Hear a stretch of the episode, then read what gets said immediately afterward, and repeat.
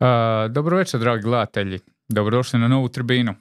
Eto, uh, večera su malo krnjem izdanju, posebno jer vidite mene za ovim stolom, što znači da u cijelom ovom studiju ovdje zagrebačkom iz Maju režiji nema apsolutno nikoga. Uh, Zizi i Korda su opravdano nedostupni ili odsutni, ali zato standardan u našem televizoru iz svog ugodnog doma u Omišu je naš Miho. Miho, dobro ti večer. Dobro večer i mislim da je red da ljudima kažemo pravu istinu, a to je da nisu opravdano odsutni, nego da je naša interna istraga ustvrdila da su baš oni sabotirali Hajduka i da su kažnjeni jednom utakmicom ne snima. Pa dobro, ako bi baš tražili krivca, to bi svako trebao biti ja, zato jer to niko ne mora znati, sad je narativ da su oni kažnjeni i oni su cilja na standardno, na, na standardno tribina prokletstvo koje kad te tribina stavi kao temu i pohvalite da si 100% uspješan dobar, da iduće kolo si fasovao, to se naravno s Hajdukom dogodilo. A, ja sam kriv zato jer Hajduk nije trebao biti tema prošli put, nego je trebao biti Slaven koji je preblačen za ovaj put i u biti je zapravo pogođen dio da je Slaven upravo danas e, tema. Je, ajde bar nešto od e, dobro, evo, e, ajmo odmah krenuti s našim poslom. Evo, zamolit ćemo Maju da nam stavi rezultate ovog kola HNL-a.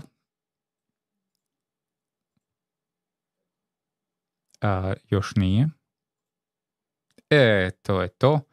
Znači, u petak kolo su otvorili utakmicom Slavene Lokomotiva 0-1, E, Rudeš Gorica 0-2, Hajduk Istra 0-1, tri pobjede gostiju za redom. E, u nedjelju Rijeka Varaždin 2-2 e, i Osijek Dinamo 2-3, još jedna pobjeda gostiju. Možemo i pogledati poredak u HNL-u nakon ovog kola koji izgleda ovako. Hajduk je na čelu poredka, Osijek i Rijeka iza njega, Dinamo se probio ispred Gorice na četvrto mjesto, Gorica, Varaždin, Istra, Lokomotiva, Slaven i Rudeš e, su pred dnu s tim da je između njih e, velikih e, pet bodova s obzirom na ove razlike u drugom dijelu tablice. Miho, naša prva tema danas je zapravo ova utakmica, subotnja utakmica gdje je gdje je Gorica pobjedila Rudeš i time izazvala ajmo reći, promjenu na klupi Rudeša. U nedjelju je došla obavijest, e, službena obavijest kluba da su se klub i e, trener Prosinečki sporazumno razišli, da su sjeli na jednom sastanku i da su zaključili da igra nije loša, ali nema bodova i da je vrijeme za rastanak. Je, e, zaključili su da, da, je, da je to partnerstvo došlo svom kraju iskreno, meni je žao samo jedne stvari. E, to što je trener koji je osigurao ulazak u prvu ligu, Davor Mladina nije dobio priliku odraditi ovaj početak sezone. E, van toga, ja nemam puno toga zamjeriti e, mandatu Prosinečkog u Rudešu. Igro je bolje nego što smo se nadali, igrao je proaktivnije, Rudeš nije bunkeraška momčad, Rudeš je pokušao nešto igrat. Ta kvaliteta nije ni približno dovoljna za prvu ligu, o tome smo već pričali previše puta, o tome smo pričali prije sezone, o tome smo pričali čak i na kraju prošle sezone. Teško je dovesti 12, 13, 14 prvoligaških igrača. Oni su trenutno na jedno 4 ili 5 baš ono, da možeš reći to su prvoligaški igrači, ovo sve negdje pleše tu između prve i druge lige i onda je jasno da, da rezultat mora izostati. E, zašto je, zašto je e, Robert Prosinečki odlu, zašto odlučena smjena sada, ne prije dva kola ili ne za pet kola, ja iskreno ne vidim nekakav nekakav okidač, ne vidi nešto što je sad drugačije nego prije ili što će biti drugačije nego poslije. Uh, ok, imamo tu reprezentativnu pauzu, vjerojatno i to igralo malo ulogu, ali ne vidim, kažem, ne vidim taj neposredni okidač za odluku.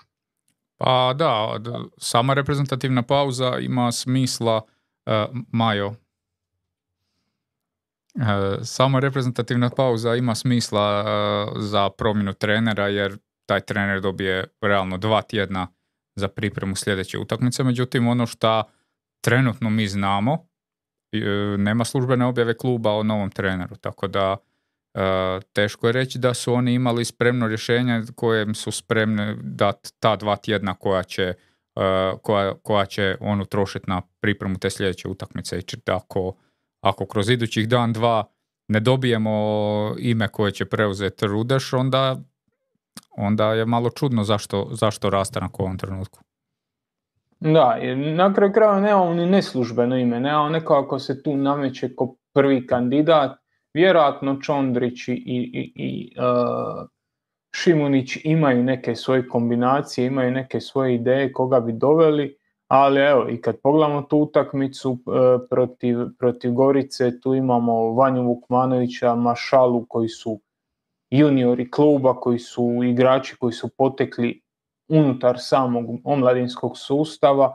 Imamo te e, kralja, na kraju krajeva Latkovića, Lazarova, igrače koji, koji su projekti i od kojih ti sad, ja ne vidim tu ni, ni, ni nekakav smisao da se dovede nekakav a znaš, ono klasični hrvatski vatrogasac, to je u zadnje vrijeme uh, Samir Toplak, prije toga je bio Ilija Lončarević i tako ih možemo vrtiti uh, u nedogled.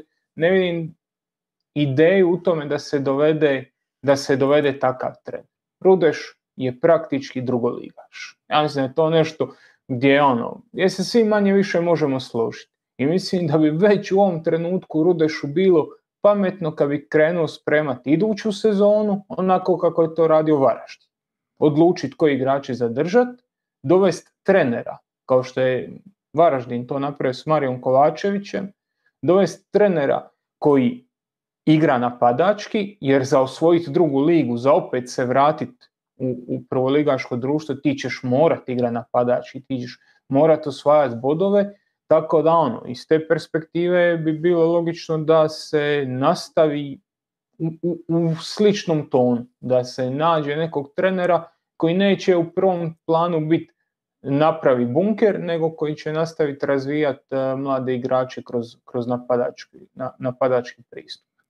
A ne misliš li, ako baš gledamo skroz u kontekstu, jesi, aha, ja pomiješao sam ove ekrane. E, ne misliš u kontekstu uh, ove utakmice koje smo gledali u, u subotu, uh, gdje Rudeš, a pos, posebno drugo poluvreme, ozbiljno stisnuo Goricu i gdje je na posljedku Banić uh, i kod nas završio momčad tjedna i po mnogim ostalim, mislim da je svuda svi koji rade takve izbore, da je Banić bio taj koji je, koji je završio kao, kao neki ratar. Ne misliš li da sada i uz recimo zadnje, ok, Vinko Petković, pa je fra, uh, doveli su Topića iz Dinama, pa vjerojatno će još malo reagirati, da je možda ipak prerano da, da smo ih otpisali. A gle, možda je, možda je prerano u smislu, ja vjerujem da će Rudeš početi osvajati bodove i vjerujem da će Rudeš već u drugom, trećem krugu prvenstva utakmice poput, pa ne znam, a možemo se vratiti na onaj Osijek, da će to završavati. Uvjeren sam da će, e, da će protiv, e, protiv Slavim Belupa ona utakmica, da će završavati u svoju korist. Da će u takvim situacijama ipak osvajati bodove.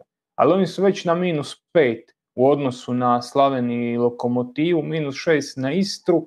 Ako gledamo Slavim Belupo kao nekakav primarni, primarni konkurent, mislim da, da a tri su međusobne utakmice, sve mi je jasno, ali mislim da, da će Slaven ipak osvojiti malo više bodova od, od uh, Rudeša. Na kraju krajeva Slavenu se možda isplati uzeti jednog takvog trenera, uzeti nekakvog Samira Toplaka, uzeti nekoga ko će tu momčad napraviti ono prekaljeno prvoligaškom i uzeti te male bodove koji im trebaju, ta 22-23 boda i tako osigurati osigurat opstanak.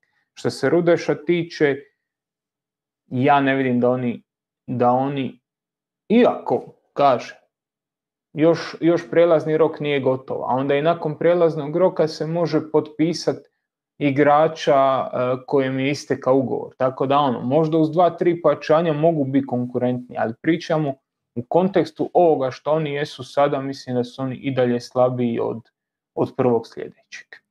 Uh, dobro, neke dvije karakteristike ovog mandata prosinečkog e, u, u Rudešu bi, bi ja istaknuo, pa, pa ajmo malo o njima.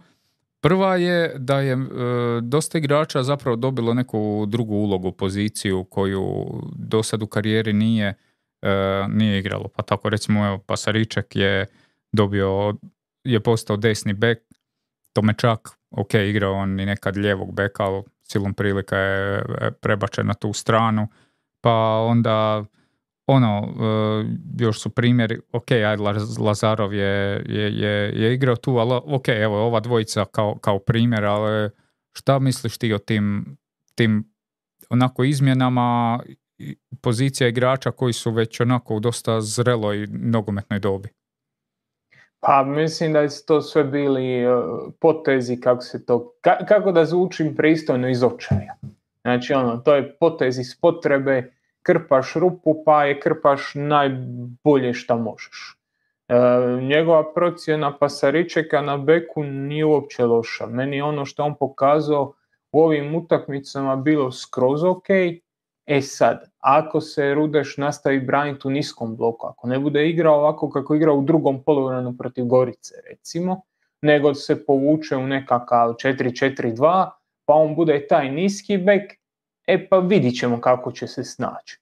Ali ovako, kad momčad može izaći preko njega, kad momčad može iznosi loptu tako da se on uvuče malo u sredinu, da ostane nisko, kamo reći treći stoper pa razigra, mislim da je ta uloga jako slična, možda da približimo ljudima, jako je slično ono i Sigurovoj u Hajduku.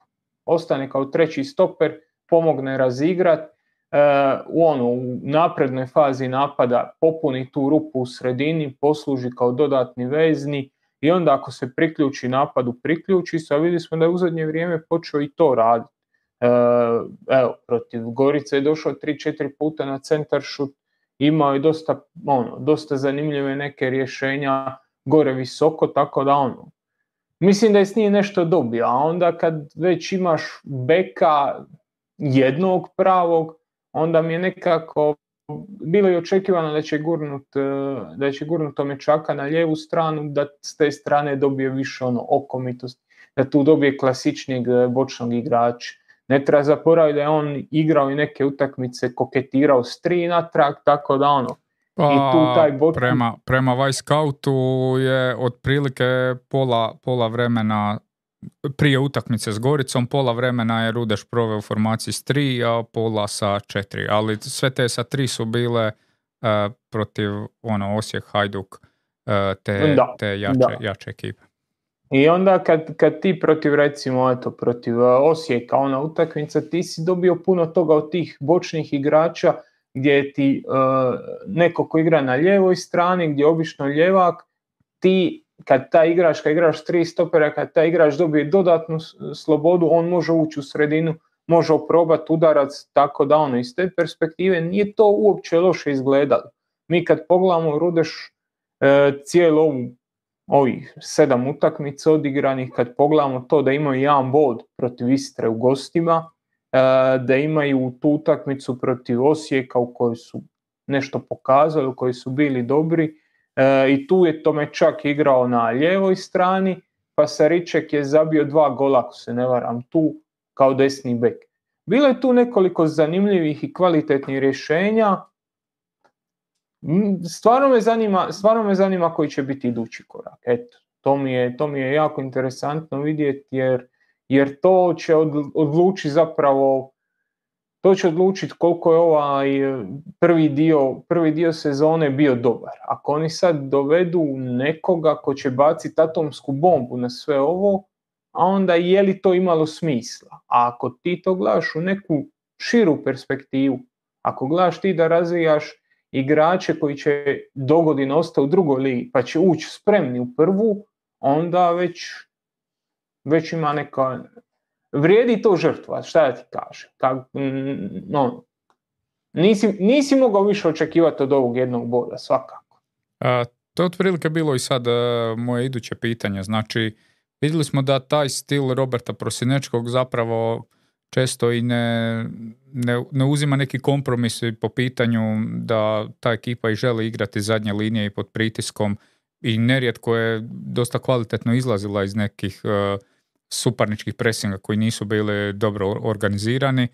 I sve to kad pogledaš i onda imaš ono iskustvo E, što smo i ovdje često govorili, ono, lanjske gorice koju nakon što je Sopić bacio atomsku bombu i defanzivno stabilizirao tu ekipu u nekom srednjem bloku, iz toga je počeo crpsti rezultat. Je li možda to, koliko god ti kažeš, i ono, nema dugoročno smisla da si krenuo ovim putem pa aj sad ću od njega odustat, ali misliš li da koliko god ne bi bilo smisla da, da odustanu, da će ipak povući taj potez.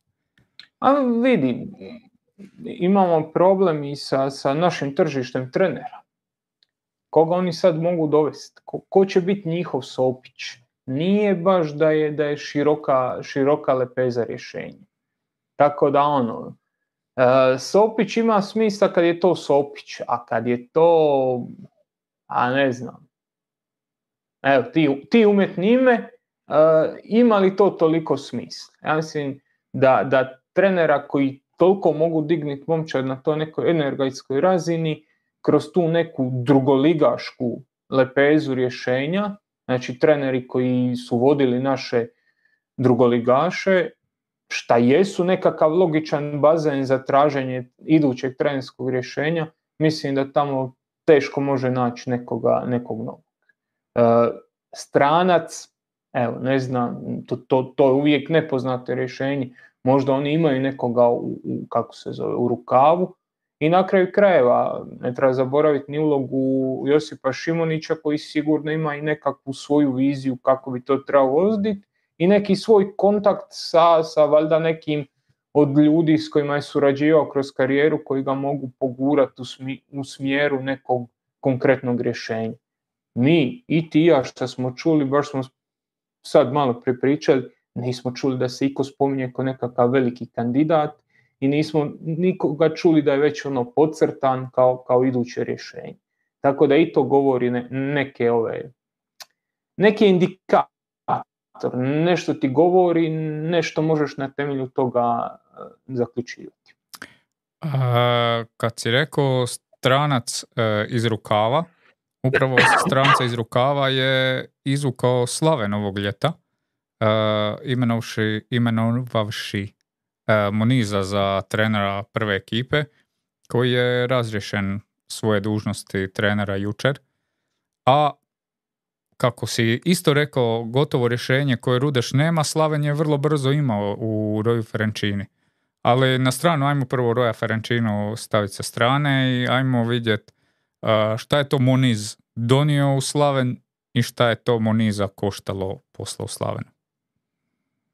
Manje više smo svi mi čuli taj prič o njegovom odnosu s igračima.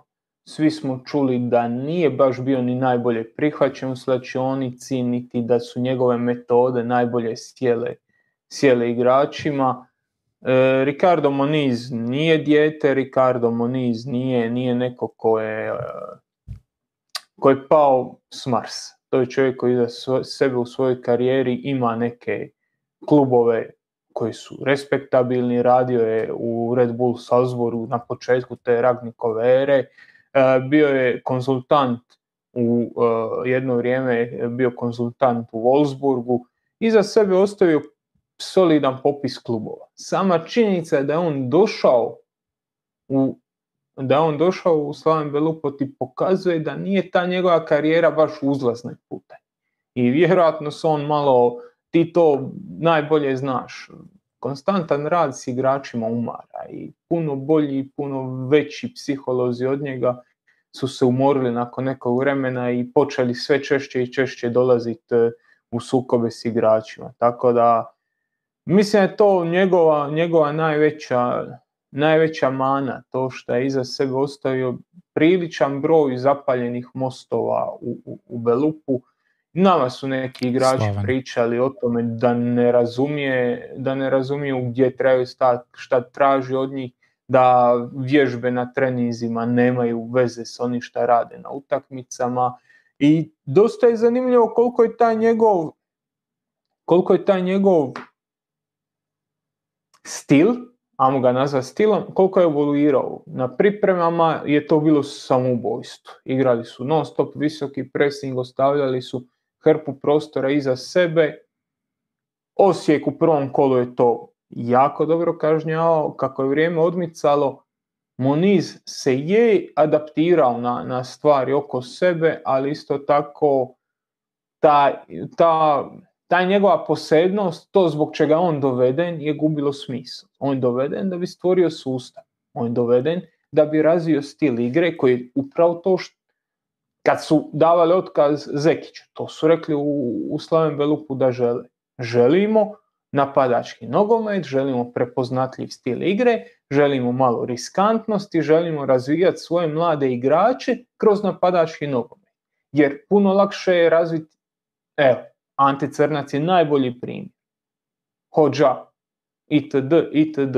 Antu Crnca si prodao jer je on napadač.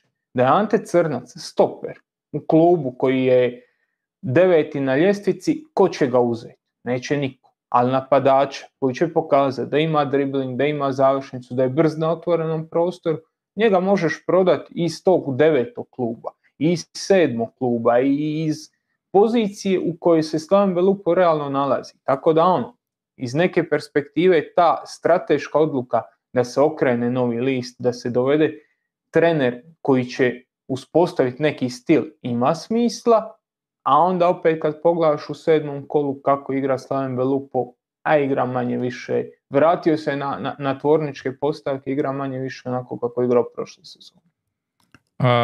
Dvije stvari iz toga što si rekao bi sad da, da dalje malo razradimo. Prva je ovo igračima što si rekao kao uh, igrači tu sad da li njegovu ideju, da li način rada, da li ja bi zapravo to nazvao količinu informacija koju je htio uh, u njih ulit, doslovno, ono, često koristimo taj izraz, htio je ulit dvije litre u bocu od jedne litre. Uh, da li misliš da je to ključni razlog tog nezadovoljstva ekipe i u, i u biti neshvaćanja šta bi trebali raditi od zapravo previše informacija?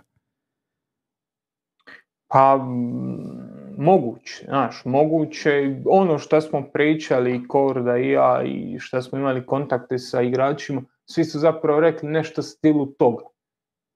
Daje nam, daje nam vježbe na treningu koje mi ne znamo provesti na utakmici. Na treningu radimo jedno, onda na utakmici ne znamo gdje stojimo.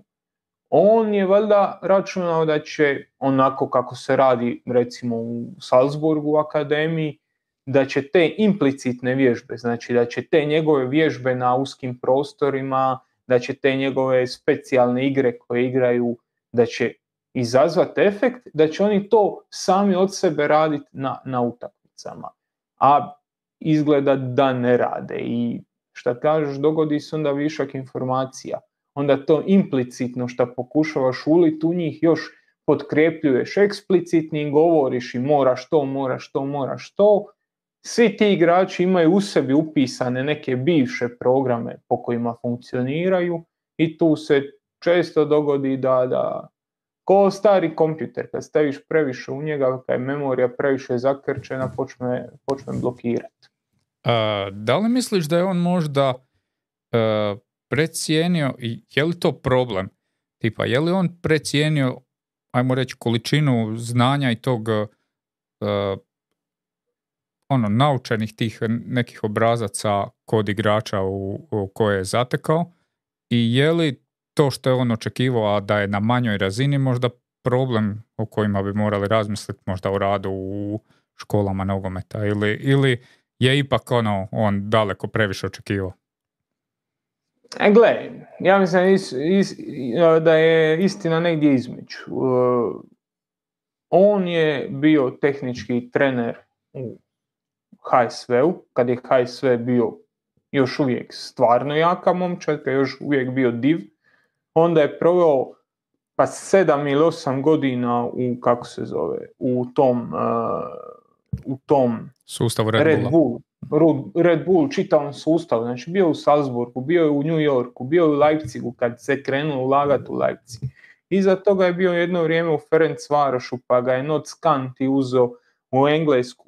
Nije on neiskusan čovjek i nije on čovjek koji ne zna šta se može očekivati. I stoji to da naši igrači nekad nisu fleksibilni. Stoji to da naši igrači nekad u svom tom omladinskom pogonu dođu do točke koja je ono ponavljanje te jednog te istog četiri ili pet godina i ne izlaze iz tog omladinskog pogona ko nekako zaokruženi, zaokružene igrači. Evo, možemo se vratiti na prošlogodišnje juniorsko prvenstvo, dobar dio i prošlogodišnji pred ono, godinu prije toga, dobar dio uspjeha kojeg Hajduk napravio je bilo u, to, u kontekstu što su ti igrači bili sposobni mijenjati formacije u toku utakmice, što su bili sposobni prilagođavati, što su uspjeli tražiti rješenja u hodu. S druge strane, Dinamo u svim tim generacijama imao podjednaku ili bolju momčad, ali je ostala kruta. Talenti su se isticali, svi ovi ostali su bili tu negdje blizu, nije bio nekakav Ante Kavelj koji može odigrati zadnjeg veznog beka, stopera i otići otić na krilo i uvijek zna koja mu Nego ima svoju ulogu i gura po svom. I super je dok je sve tako. Super je dok e, su te klasične uloge tako podijeljene i onda dolazi stepenicu iznad, iznad, iznad ali onda dođe u nešto nepoznato i ne može se snaći. Dosta naših igrača je imalo s tim problem i van, kad bi došlo u neke nove okvire, kod nekih novih trenera, u neke nove nogometne kulture i usprkos talentu kojeg su imali, nisu uspjeli probiti barijeru. A, ne znači to da Moniz nije tražio previše. Da pače, Moniz je tražio previše. To smo zaključili na prošlom odgovor, ali mislim da je, da je isto tako i, i to jedno upozorenje za tu za taj novi list koji, koji e, Slaven Belupo okreće. E, moraš razvijati igrače, ne e, zadržavati najbolje talente pa ih gurat gore, gore, gore, nego ih razvijati. Pomagati da se oni mogu snaći i u tom njegovom blesavom sistemu gdje on zahtjeva stvari na koje nisu navikli.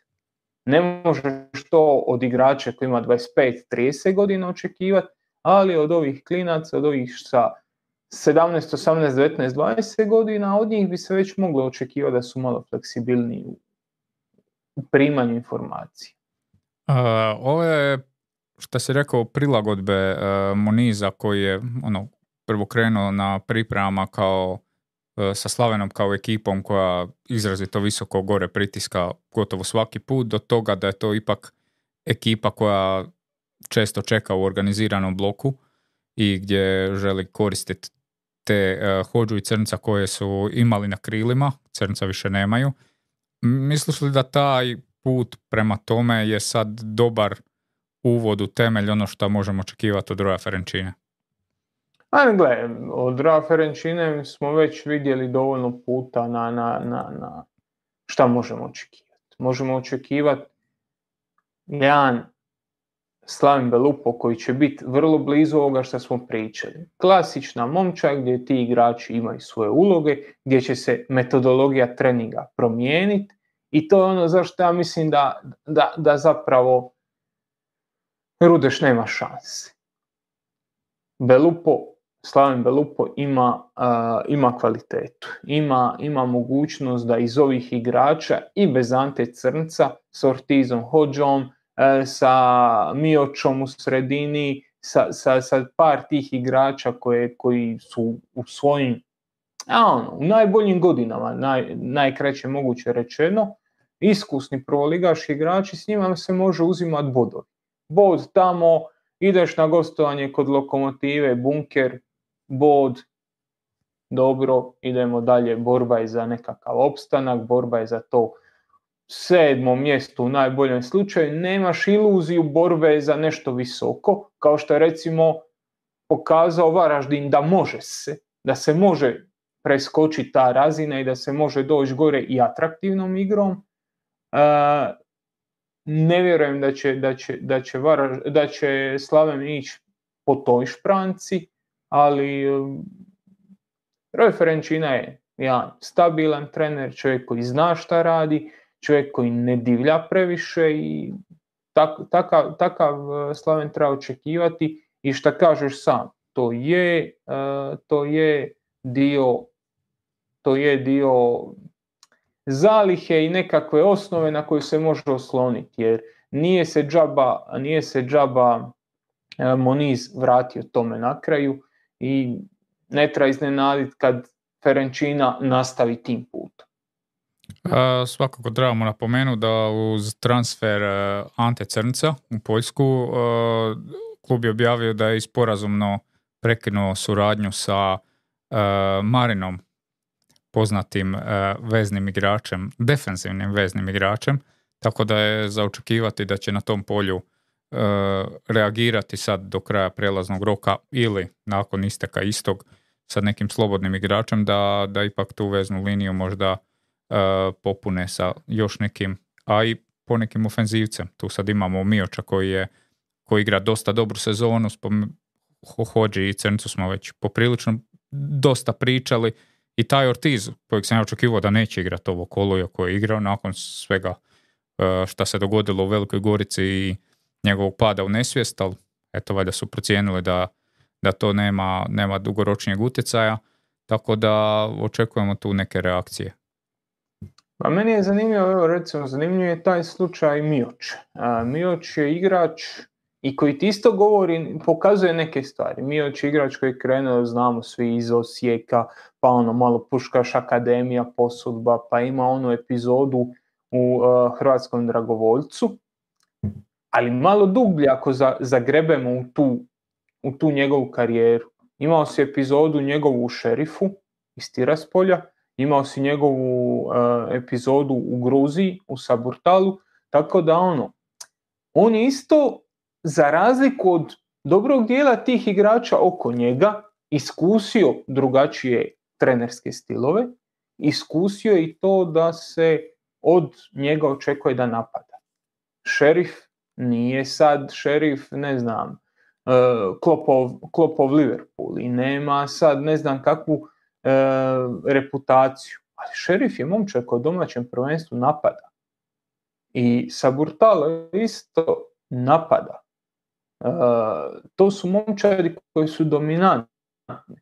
I on je, recimo, jako dobro prihvatio neke od zahtjeva novog trenera i po meni i uz hođu i crnca, mislim da su on najviše e, najviše ističe u ovom početku sezone, da on naj, kako se to kaže, najviše strši izvan okvira momčadi koja je bila zbunjena i koja se nije znala snaći točno u, u tome što je, što je Moniz tražio. ajmo kratko i prokomentirati prije nego idemo na našu iduću temu. Prva pobjeda lokomotive ove sezone, uh, pogodkom, debitanskim pogodkom Marina Šotičaka na asistenciju Indrita Tucija. Ono što bi ja rekao o toj utakmici da Lokomotiva uz Kulenovića kojeg su doveli u ovom prelaznom roku, pa i Šotića koji je odigrao dobru utakmicu i pokazuje da bi on mogao biti taj, to krilo koje će, ajmo reći, uzet uh, mjesto u prvih 11. Uh, mislim da im je najbitnije iz ove utakmice da je Tuci ponovno pokazao one neke igre koje smo gledali čak i prije ozljede prije ozljede koljena, posebno taj njegov neki link up igru među liniji ono, na poziciji desetke i taj, taj pas za, za Šotičaka je bio baš... Tu kreativnu sposobnost ne odgovara mu nekako kad ga vidiš onako na ulici, čovjek metar 90, više ima metar 90, više od mene. Onako i mršav je i jak je i svašta je on krakat, ne očekuješ od njega da će ti se baš spustiti, odigrat dupli pas, proigrat, ali on je baš takav igrač. On nije klasična devetka, on je kombinatoran igrač i s njim isto možeš dobiti dio zamjene za, za ono što su ti radili kačavenda, pa on, barem dijelom ćeš to pokrpati. On će, ti on će sad preuzeti u ovoj prvoj fazi dok e, Šotiček i Krivak, dok oni ne napreduju, on će preuzeti dio tih, e, dio tih kreatorskih e, zaduženja. Tako da ono, pogotovo što su dobili ponovo Kulenovića. E sad ću te prekinuti. A, znam, sve znam. Evo, iz režije nam javljaju da je Kulenović vraćen Dinamo. Da, znači to sam htio reći. Oni su u Kulenoviću dobili nekoga koji je omogućio Tuciju da se spušta i da on tako pliva po terenu i traži prostor. Biće zanimljivo šta će napraviti e, Čabraja u trenutku kad Tucija sad mora vratiti natrag u napad. On će opet tu moć, morat naći nekakvo rješenje e, za tu desetku, jer objektivno drugog napadača van Tucija, a koga će gurnuti na devet? Koga gore uopće može, može forsirati? Pa ne, pa vidjeli, smo u onoj utakmici s Goricom da nisu imali rješenje, pa, pa je malo Manje bio kanižaj, pa da. tako da svašta su, svašta su tu pokušavali. Tako da ono, začekivati je da će sad Tuci nakon ove utakmice koja je bila stvarno ekstra dobra, da će ga opet vratiti u napad i da će se on u tom napadu opet mora snalaziti jer ovo je njemu zapravo na stranu njegova fizionomija, na stranu kako izgleda, a on se koncentrira samo na ono kako igra, ovo je njemu puno prirodnija pozicija od klasične devetke. Da, slažem se. E, zamolit ćemo sad režiju da nam e, podigne grafiku e, rezultata e, naših klubova u europskim natjecanjima prethodnog tjedna. Tako vidimo da u e, playoffu Europske lige Sparta Prag je pobjedila Dinamo 4-1 i time izborila Europsku ligu i gurnula Dinamo u konferencijsku ligu, dok je Rijeka nakon produžetaka odigrala 1-1 s Lilom, što nažalost nije bilo dovoljno da se kvalificira u konferencijsku ligu. Ajmo prije svega krenuti sa utakmicom u Pragu. Pa ja ću ti reći da je to meni prilično velik šok. Ja zadnji put sam rekao da mislim da će Dinamo proći, da će primiti gol, ali da će proći, da će zabiti dovoljno da, da se održi, održi tu prednost. I pa čak i sredinom drugog poluvremena na 0-3 sam bio uvjeren na u to. Bio sam uvjeren da će Dinamo usprko svemu zabiti dovoljno.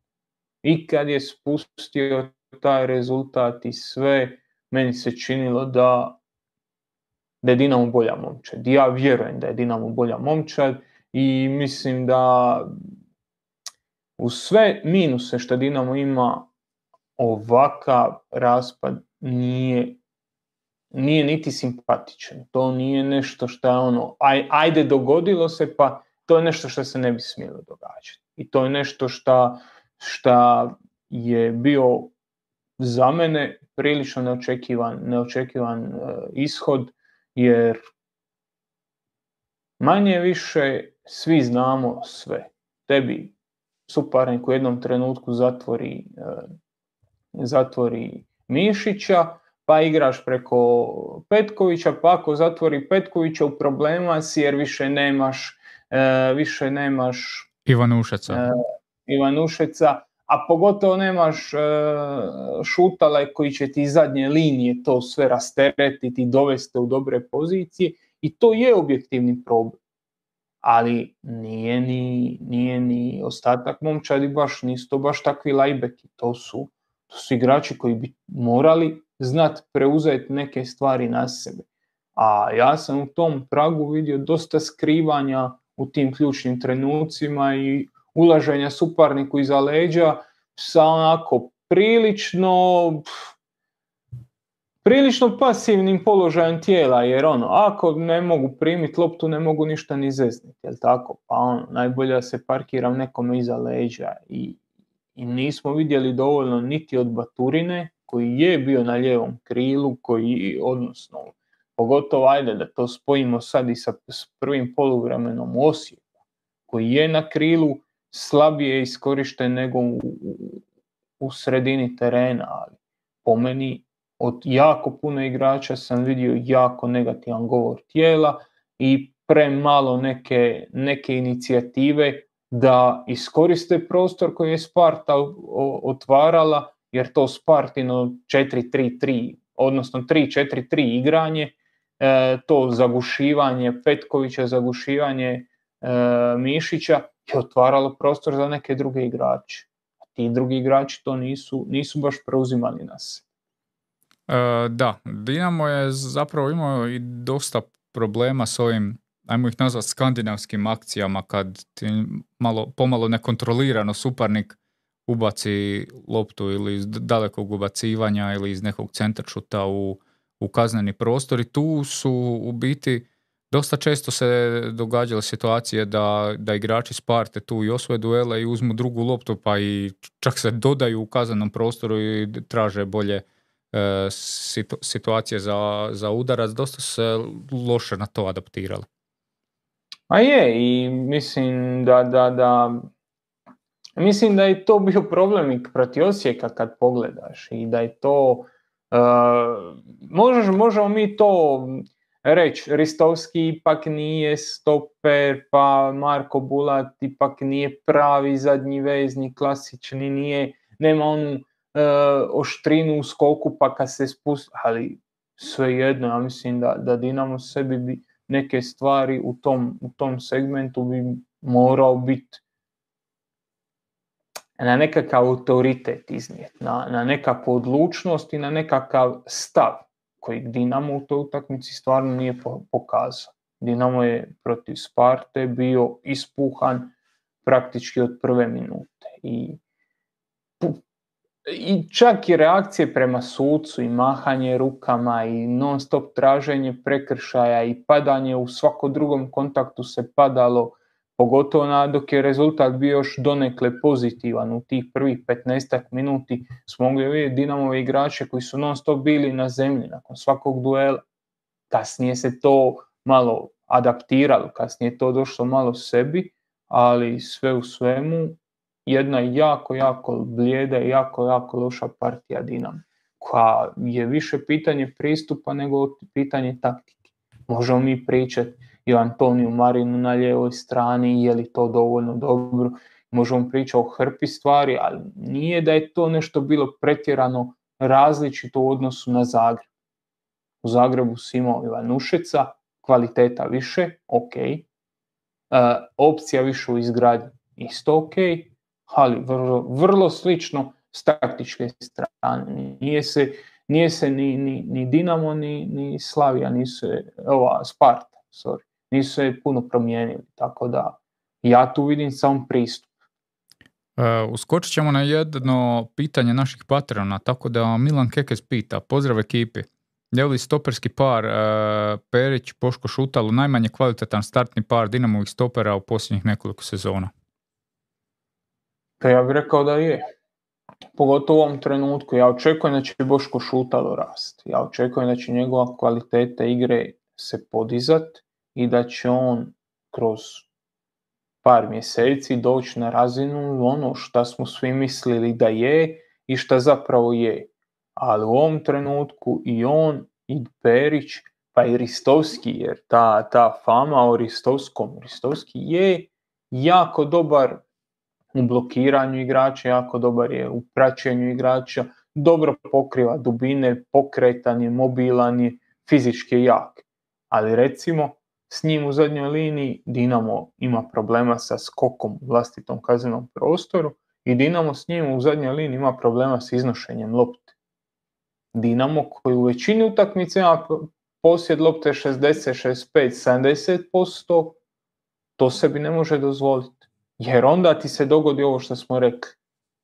Blokiraj, blokiraj, e, blokiraj Mišića i Dinamo preko polovice terena može samo dugom na, na Petković. A to nije dovoljno dobro. Tako da ono, kad vratimo, e, kad vratimo film i na Šutala i prije toga na Rasmusena i uh, na kako se Lauricena, sorry. Ne, previše govori, moraš iti malo pričati, ne možeš samo mene pitati stvari, moram vidjeti kako ću se on prilagoditi duel igri bit će mu nešto lakše nego u, u Italiji, u seriji A, sigurno, ali nije da je pokazao u seriji A e, neku, neku sigurnost ni u skoku ni slično, tako da, da to je nešto o, o čemu se mora, o čemu se mora vodi računa, jer evo, e, ove sezone osvojeni dueli na tlu samo 35%. To je, odnosno prošle sezone, ove sezone nije igrao. To je za igrača na toj poziciji, za stopera, to je katastrofalno malo. Odigrao je 10 utakmica, 7 je startao i ima duele na tlu ispod 40%. Kad usporediš sa recimo Teofilom Katerinom kad je došao, ni blizu, ni blizu toga. Teofil imao 65, on, duplo više praktički, ajde nije, ali skoro. Tako da ono, Dinamo sigurno mora riješiti i pitanje stopera. Izgubio je šutala, to je dosta velik udarac na momčadi i, i sad mora posložiti stvari oko toga. da, jer ono, 1,83 m i nije neka visina koju za, za stopersku poziciju ono, koja uljeva, posebno kod Dinama, jer realno sad ti i u ovoj skupini konferencijske lige i u u HNL-u dosta prijetnje imaš upravo ovako kako ti je Sparta pravila, ono, neki ubačaj, neki prekidi, to su, to su načini na koji će ti suparnici najviše prijetiti u idućih, uh, u, u ovoj sezoni. I još bi rekao, ono što se tiče ove dvojice, uh, ok, Šutal nije dugo igrao, pa onda imamo situaciju da uh, Perić ono, ono što je on pokazao u segmentima svoje karijere kad ga ozljede nisu napadale je stvarno dobro i to je na razini koja je potrebna da budeš stoper Dinama. I ono što je Šutalo pokazivao u razini pojedinim segmentima svoje karijere je isto razina Dinama. E sad je pitanje nakon tog, e, nakon što su bili ono u dubokom zamrzavanju, koliko će im treba da, da, da dođu na tu razinu hoće li Perića, nadamo se da hoće preskočiti ozljede i da će moći u kontinuitetu igrat.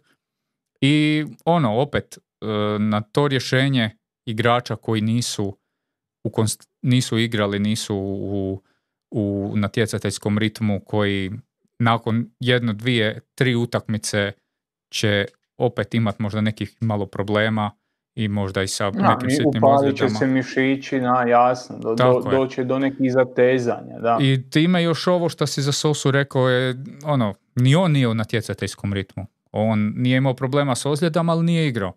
Tako da, ono, kratkoročno taj problem, ono, nisi, nisi riješio na ovaj način, tako da uh, vidjet ćemo da li će oni još možda reagirati još u nekom smjeru, jer očito uh, pojačanje iz Francuske koje je došlo ovog ljeta, čini mi se da, je čak ima sjajnu dijagonalu i to je to na profesionalnoj razini, na ovoj razini koju Dinamo traži, to je to zapravo. Ne, mene ne bi čudilo da on ono, doslovno ode skoro iz Dinama. Pa, da, ali nije ni on blesao. On je dobio tu ugovor koji vjerojatno nije imao u drugoj. A ne, ne mislim ja sad da će, ono, na, ne znam, možda A, lokomotivi treba stoper. Da. E, Tako da, ono, vidjet ćemo šta će biti na tim stoperskim pozicijama. A možda, možda Jakir vrati u život e, Maura Perkovića, to je isto jedna od opcija. To je s Morom Perkovićem donekle mi je jasno da neko želi riskirati. Pričali smo mi prije toga da nije on u, onom, u onoj komparaciji recimo sa Barišićem, pa ko je bolji, pa zašto. Meni je isto nikad nije bio on iznad Barišića, Leon, Adriana Leona Barišića, jeli? Uh, tako da ono, meni je u startu ta cijena bila onako prilično, prilično visoka za, za, za takvog igrača, ali opet, to je mlad igrač, to je igrač koji se može razviti, to je igrač koji ima nekakve kvalitete koji su značajne, on brz, dobar je s loptom, može se od njega dobiti nešto u nekoj budućnosti. Od Bernoja ne vidim što se može dobiti.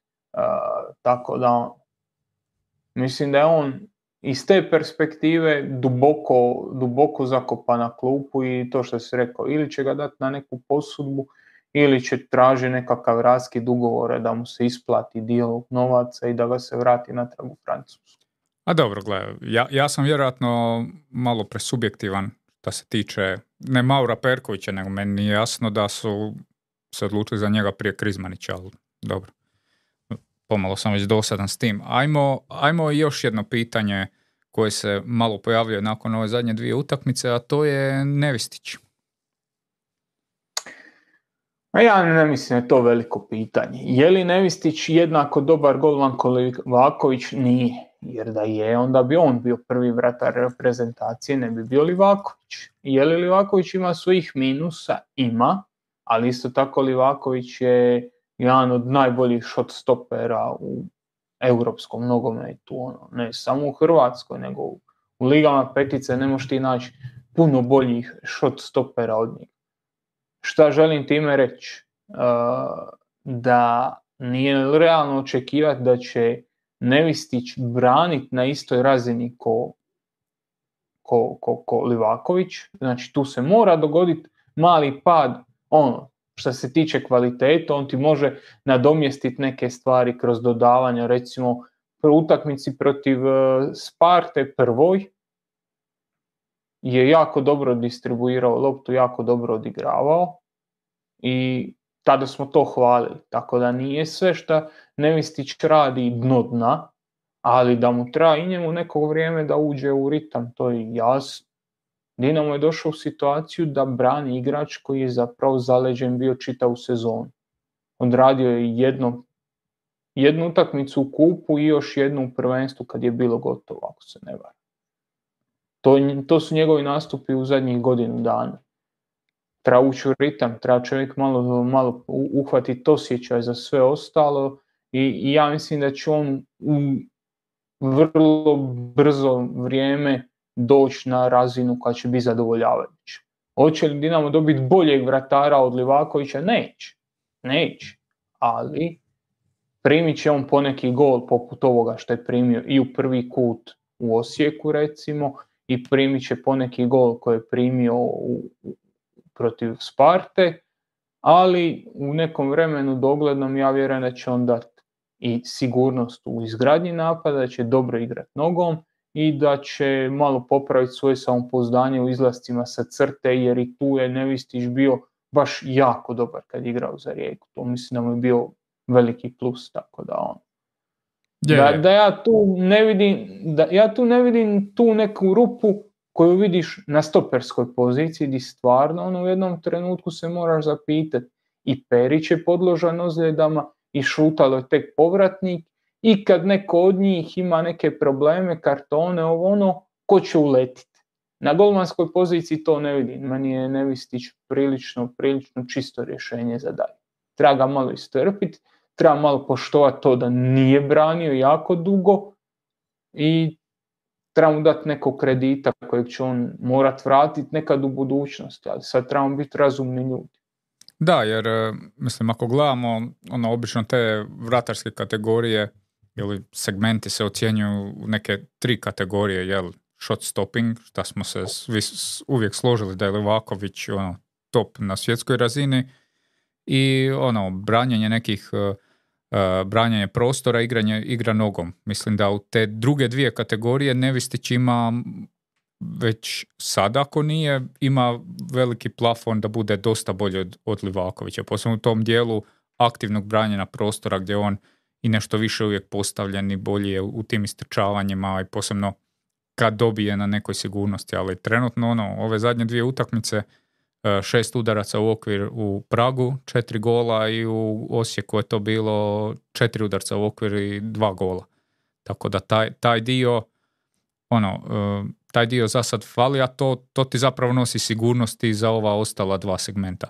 Ono što je meni malo čudno je da Dinamo nije s njim odlučio uh, prethodnoj sezoni malo, ono, tom odlasku Livakovića se dosta dugo već nagađa i sjetimo se onog bijeličnog mandata u Dinamu kad je Zagorac zapravo dosta tih utakmica branio i HNL-a i Kupa i e, čudi me odluka Dinama da u ponekim utakmicama već prošle sezone Nevistić nije e, dobio mjesto na golu, čisto da ulazi u taj natjecateljski ritam, da vrati taj neki osjećaj, posebno ono, ako je bila odluka da odlaskom Livakovića se ne dovodi drugi vratar, nego on to rješenje. Pa je, to i meni, to i meni vrlo čudno, to što smo rekli, čovjek u zadnjih godinu branio dva puta, zadnje kolo Šibenik i Borinci u, klub, u kupu. To je to. Znači ono, moglo se očekivati, što smo rekli, moglo se očekivati Livakovićev odlazak, za očekivati mi je bilo da će dobiti bar neke ono, neku minutažu ili kroz prvenstvo možda ili, ili na neki način, ali Dinamo je ušao u fazu kad više nema besplatnih bodova. Što to znači? To znači da i prošle godine prvenstvo, koliko je god na osvojeno uvjerljivom prednošću, nisi mogao razvijati mlade igrače, nisi mogao dati im one bjanko čekove koje su oni imali prije 4, 5, 6 ili 10 godina. Tako isto nisi mogao dovesti sebe u situaciju da kažeš ok, prodat ćemo Livakovića, pa nek zadnjih 10 kola u prvenstvu prošle godine brani, uh, brani Nevistić. Nema, nema šta je luksus, mora ti braniti najbolji. Ili ove sezone kad imaš zapravo non stop taj ritam srijeda, subota, odnosno četvrtak, nedjelja, Možda je mogao Nevistić braniti prvenstvo, ali Vaković braniti e, Europu, kao Europa ti je važna, Europa ti donosi novce, Europa ti je sredstvo preživljavanja, a onda kroz prvenstvo ovoga drilaš, kroz prvenstvo on daje šansu, mogao si mu dati šansu u, u, u kupu, u superkupu, to jest pa onda iza toga još dvi, tri prvenstvene utakmice da uđe u ritam pa da onda možda bi ovu utakmicu protiv e, Sparte već drugačije brani. Ali opet ne možeš ti sad ni riskirati taj, e, to prvo kolo, iako se tu Livaković nije proslavio, ali zamisli da je Nevistić imao onu reakciju na Livajin gol koji imao, koji imao Livaković. Tu bi ga pojeli. Tu bi ga već pojeli, tu bi već bila ono i kriza i treneru i njemu samom i doživio bi ono seriju prozivanja koji bi bili objektivni. Kao, zašto? Kako? Livakoviću se to toleriralo, Livakoviću se progledalo kroz prste, ali želim ti reći, nije bilo baš ni puno situaciju u kojoj si ti mogao uvoditi uvodit Nevistića u, u ritam. Dinamu jednostavno situacija nije bila komfortna kao što je bila ono što kažeš kad je, kad je, kad je Bjelica rotirao uh, Livakovića i, i, i, i, i uh, Zagorca. U tom trenutku je postala mogućnost da Livaković ide na prodaju. Uh, Bjelica je tu, jednog malo, malo drugog, jedan brani četvrtak, drugi brani u nedjelju i dobio je vratara koji je branio dobro i koji je bio spreman uskočiti na Livakovićevo mjesto da se Livaković prodao tada. Nije se prodao tada, ali sad nisam siguran da bi javnost dobro reagirala da je to Bišća napravio kad je, kad je mogao znači, na početku sezone. Uh, ispadanjem u konferencijsku ligu ili igranjem konferencijske lige uh, Dinamo ove sezone uh, zapravo ako ste mislili, dragi gledatelji, da nećemo rentat večeras, i nekako da mirno Miho i ja prodim ovim podcastom, sad ćemo početi. Dakle, gledao sam emisiju uoči utakmice uh, Dinama i Osijeka, na koju ćemo sad uh, preći i slušao sam analizu stručnog komentatora uh, Roberta Špehara, za kojeg naš Josip Korda je u našu grupu napisao da se neopravdano preskače kad se komentiraju najgori panditi, pa ćemo mi sad ga ne preskočiti. Znači, on je objasnio gledateljima kako je Dinamo izrazito izgubio puno financijski neigranjem Europa lige i ispadanjem u konferencijsku ligu, da je to katastrofa, da uh, se moramo ugledati na Srbiju koja je fantastična po pitanju koeficijenta. Znači, ne znam je Robert Špehar zna da Srbija igra povijesno lošu europsku sezonu, na stranu što su jako visoko po tom koeficijentu pa imaju neke ulaze direktno u skupine, ali se, rezultati ove sezone srpskih klubova u Europi su katastrofalni. Drugo, Dinamo ispadanjem u konferencijsku ligu po pitanju financija neće jako puno nazadovat jer su nagrade u ta dva natjecanja dosta slične.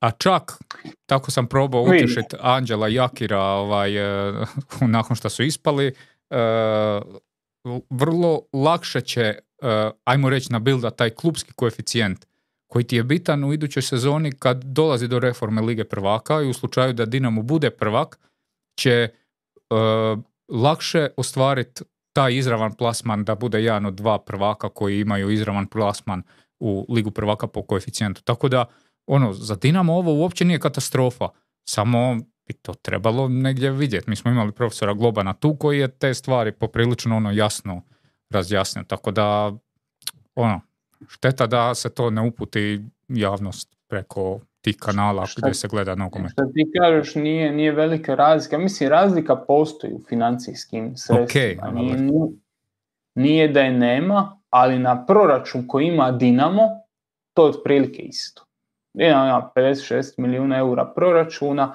sad 2 ili 3 milijuna gore dole, svede se na isto. Ovo si rekao bitnu stvar, dogodine se ulazi u reformu Lige prvaka.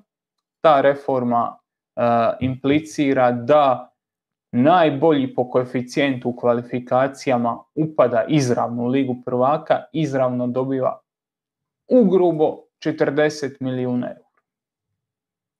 I onda je bolje izgubiti dva ove sezone s potencijalom da uzmeš 40 iduće?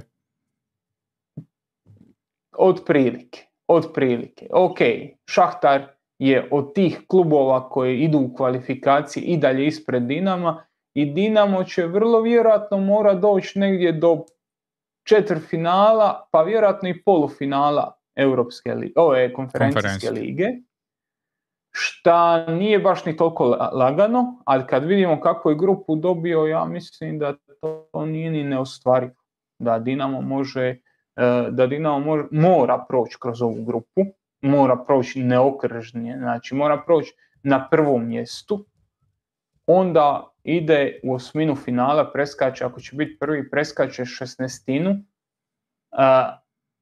dolazi u situaciju da, da, da ga zapravo dvije ili tri pobjede e, protiv malo ozbiljnijih suparnika dijele od, od praktički zaključavanja 40 milijuna eura. Ako osvoje domaći naslov, je naravno, o tom potom. A to je, to je ogromna, ogromna lova, to je doslovno neuhvativo nešto. Tako da nije to naš, nije baš vrlo jednostavno je reći sad pa nije to tolika katastrofa, nije. A Bill Dinamo volio da je pobjedio u, kako se zove. Ma naravno, jasno. Niko ne, ne kaže da su namjerno oni sad ciljali da idu tu, ali, ali nije takva mega katastrofa kakva, kako se svaća. Znači ima dosta pozitivnih stvari koje se mogu iz ovoga izvući. Samo isto, da, Dinamo mora baš ciljati na to prvo mjesto u, u skupini zato jer uh, klubovi koji ti dolaze kao treći iz Europa lige u tu os, šestnestinu finala su možda i teži ždrijeb nego što će biti poslije u osmini finala ovi iz, iz same konferencijske lige. Tako iz da. konferencijske lige, da. Tad, apsolutno. Uh, opet ponavljam, Dinamo ispao protiv Ajka, Dinamo ispao protiv e, Sparte. Vezo je dva poraza, dva ispadanja. Drugo je bilo šokantno nakon vodstva. Uh, prvo ono još bilo šokantnije u zadnjoj sekundi, tako da ono nije to baš jednostavno, ali kad se podvuče crta za godinu i pol dana mi ovome možemo pričati ko o prelomnoj točki za, za, nekakav, za nekakvu budućnost ne samo Dinama nego i Hrvatskog nogometa. Jer ako Dinamo dogodine uđe u Ligu prvaka kao najbolje plasirani kvalifikacijski klub, ako izravno dobije tih 40 milijuna eura, realno koga ikad više može uhvatiti na, na, na, na nekom polju igrača i svega. Znači, Dinamo više neće gledati Benraua i ovo, Sosu i to, nego će dovoditi igrače za 10 milijuna eura. A, dobro, vidjet ćemo. A, takav uh, umorni i izmoždeni Dinamo je došao na Opus arenu u nedjelju i naišao je na jedan vrlo dinamičan, rastečan, razigran Osijek koji je u prvih 60 minuta te utakmice e, zapravo izgledao odlično.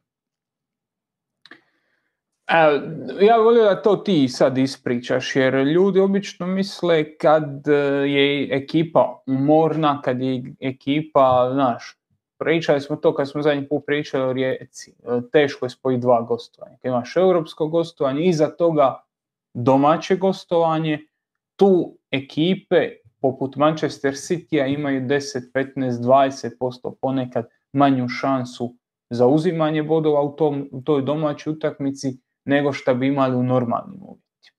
Uh, ono što kažem, što bi volio da ti ispričaš ljudima, tebe će možda više doživiti, da u takvim utakmicama nikad nije problem u zadnjih 20 minuta. Znaš, kad kažu ljudi umorni pa ne mogu u zadnjih 20 minuta stati na nogama. Problem je uvijek onih prvih 20. Onaj početak kad se momčadi zapravo ne mogu pokrenuti. Pa, pa upravo najbolji primjer toga je još jedna utakmica na Opus Areni koja se igrala nekoliko tjedana prije. A to je kad je Gorica došla u goste Osijeku koji je malo prije toga igrao sa Danom europsku utakmicu i prvo poluvreme, prvih 15 minuta je 20, Gorica to nije iskoristila, ali je trebala. Osijek je stvarno bio poprilično nemoćan. te, teško mi je sad iskreno po onome mi kad igramo utakmice protiv takvih klubova koji, koji igraju neposredno prije toga, naše iskustvo je da prvo poluvreme im čak je nekad teže i onda budu početak drugog poluvremena ok i pred kraj ipak taj umor akumulirani ipak ima nekog, nekog, utjecaja. E, dok recimo, ne znam, imamo i obrnuti primjer do kojeg ćemo doći da jedna rijeka je zapravo odigrala jako dobro prvo poluvreme protiv Varaždina, ali nakon svoje domaće utakmice i iduće domaće utakmice, tako da puno, puno je velika razlika. To, to, je lokomotivi, to je Rijeci bila druga domaća, znači mi pričamo o dva gostovanja za redom, a Rijeka imala ono što je Dinamo imao prošli vikend, domaću pa domaću. Da, jer tipa, Jak, Jakir je rekao da do sad realno oni još nisu ništa ni ozbiljno trenirali, da su to sve samo regeneracijski uh, treninzi između letova, između gostovanja gdje zapravo daš igračima mogućnost da se prokrve, da se, da se regeneriraju odmore i da pripremaš iduću utakmicu ono, laganim nekim taktičkim prelazom i, i to je to. Tako da s te strane vrlo razumljivo, ali uh, Osijek je ono, Osijek je baš dobro izgledao, ta, ta njihov i, i pressing je bio, bio ok i bili su onako kompaktni nego u dosadašnjim uh, utakmicama i, i to po osvojenoj lopti je bila vidljiva ideja gdje kako žele napadati i taj Bukvić je bio vrlo opasan po, po desnoj strani pa je Jakirović uh, reagirao odmah u prvom poluvremenu vađenjem uh, Mihajličenka. Kako si ti taj Osijek doživio? Pa Osijek jako dobar. Osijek, zadnji put smo pričali o Osijeku. Pričali smo o toj njihovoj ovisnosti o Mjerezu i tome kako oni igraju i zašto, zašto to nekad je teško i gledati protiv malih ekipa. Onda sam rekao, ok, amo, amo stat i amo se sjeti da nisu igrali ni Anderbi. Nisu imali ni Hajduk, ni Rijeku, ni Dinamo sad su imali Dinamo, sad ih čeka Rijeka nakon, nakon pauze i ja mislim da će tu ta njihova falanga, ta njihova ono, kompaktnost koja se mora dogoditi kad ti suparnik ima loptu, kad ćeš ti povezati te linije više nego recimo kad igraš protiv slabijeg protivnika, tu će doći do izražaja. I mislim da je došlo. Mislim da su odigrali jako dobar pritisak. Mjerez, uh, Mio Caktaš prvo polovrijeme na, na Mišiću, oba krila su jako dobro radila, zadnja linija je dolazila visoko, Nejašmić je odlično kontrolirao prostor ispred zadnje linije, znači ne, u prvom polovremenu je potpuno neutralizirao Petkovića, e, Brlek je tu pokrivao prostore, izlazio je pomagat, izlazio je pomagat e, Caktaš u pritisku na, e, u pritisku na Mišića, vraćao se natrag pomagat Nejašmiću, tako da ono, iz te perspektive stvarno se treba naglasiti njegova jako, jako dobra partija.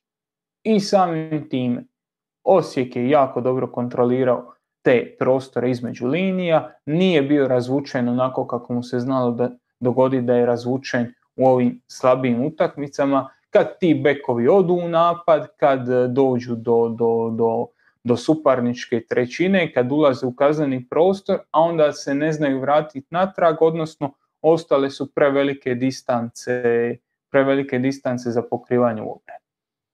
Protiv Dinama je to bilo na jako visokoj razini, e, Mjerez je odradio jako dobar pritisak na, na stopere, ali ni nakon što ga izvadio ja mislim da nisu ništa bolje izgledali i ono, na kraju krajeva na toj strani Bukvić je zabio gol za, za, za 2 Tako da on nije baš sad da je dobio nešto puno time što ga je, što ga je izvadio iz igre. A, misliš li da je Tomas išao prerano zatvarati tu igru? Mislim. Mislim, mislim da su mu, da su mu izmjene bile loše. E, Guedeš e, je po meni ostao debelo predugo na, na, na utakmici. Pao je u jednom trenutku, počeo je gubiti duele, počeo se krivo postavljati kasnije i ja mislim da ga je trebalo izvaditi puno ranije.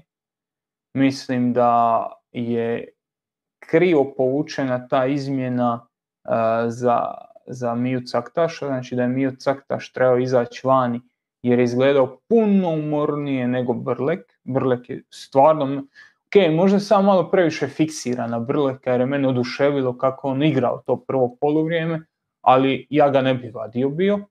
I još kasnije, kako utakmica odmicala, kako, se, kako je Dinamo preuzimao kontrolu, a Osijek se spuštao i izbijao u svoj kazneni prostor, mislim da je izvadio oba krila i da je tu isto puno toga izgubio.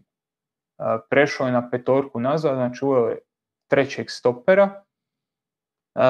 Bočni igrači su ostali zakucani za zadnju liniju, znači je petoricu u zadnjoj liniji, imao je tu tri, tri, četiri vezna igrača, a nije imao krila preko kojih može izaći u kontru i kad se oduzme ta lopta nije imao neko koji može iznijeti, nego se pokušavalo opet doći do, do Mjereza, a Mjerez nije igrač koji će zadržati loptu priče kada neko dođe. Na kraju krajeva ne vjerujem da na čak ni tada bi neko došao.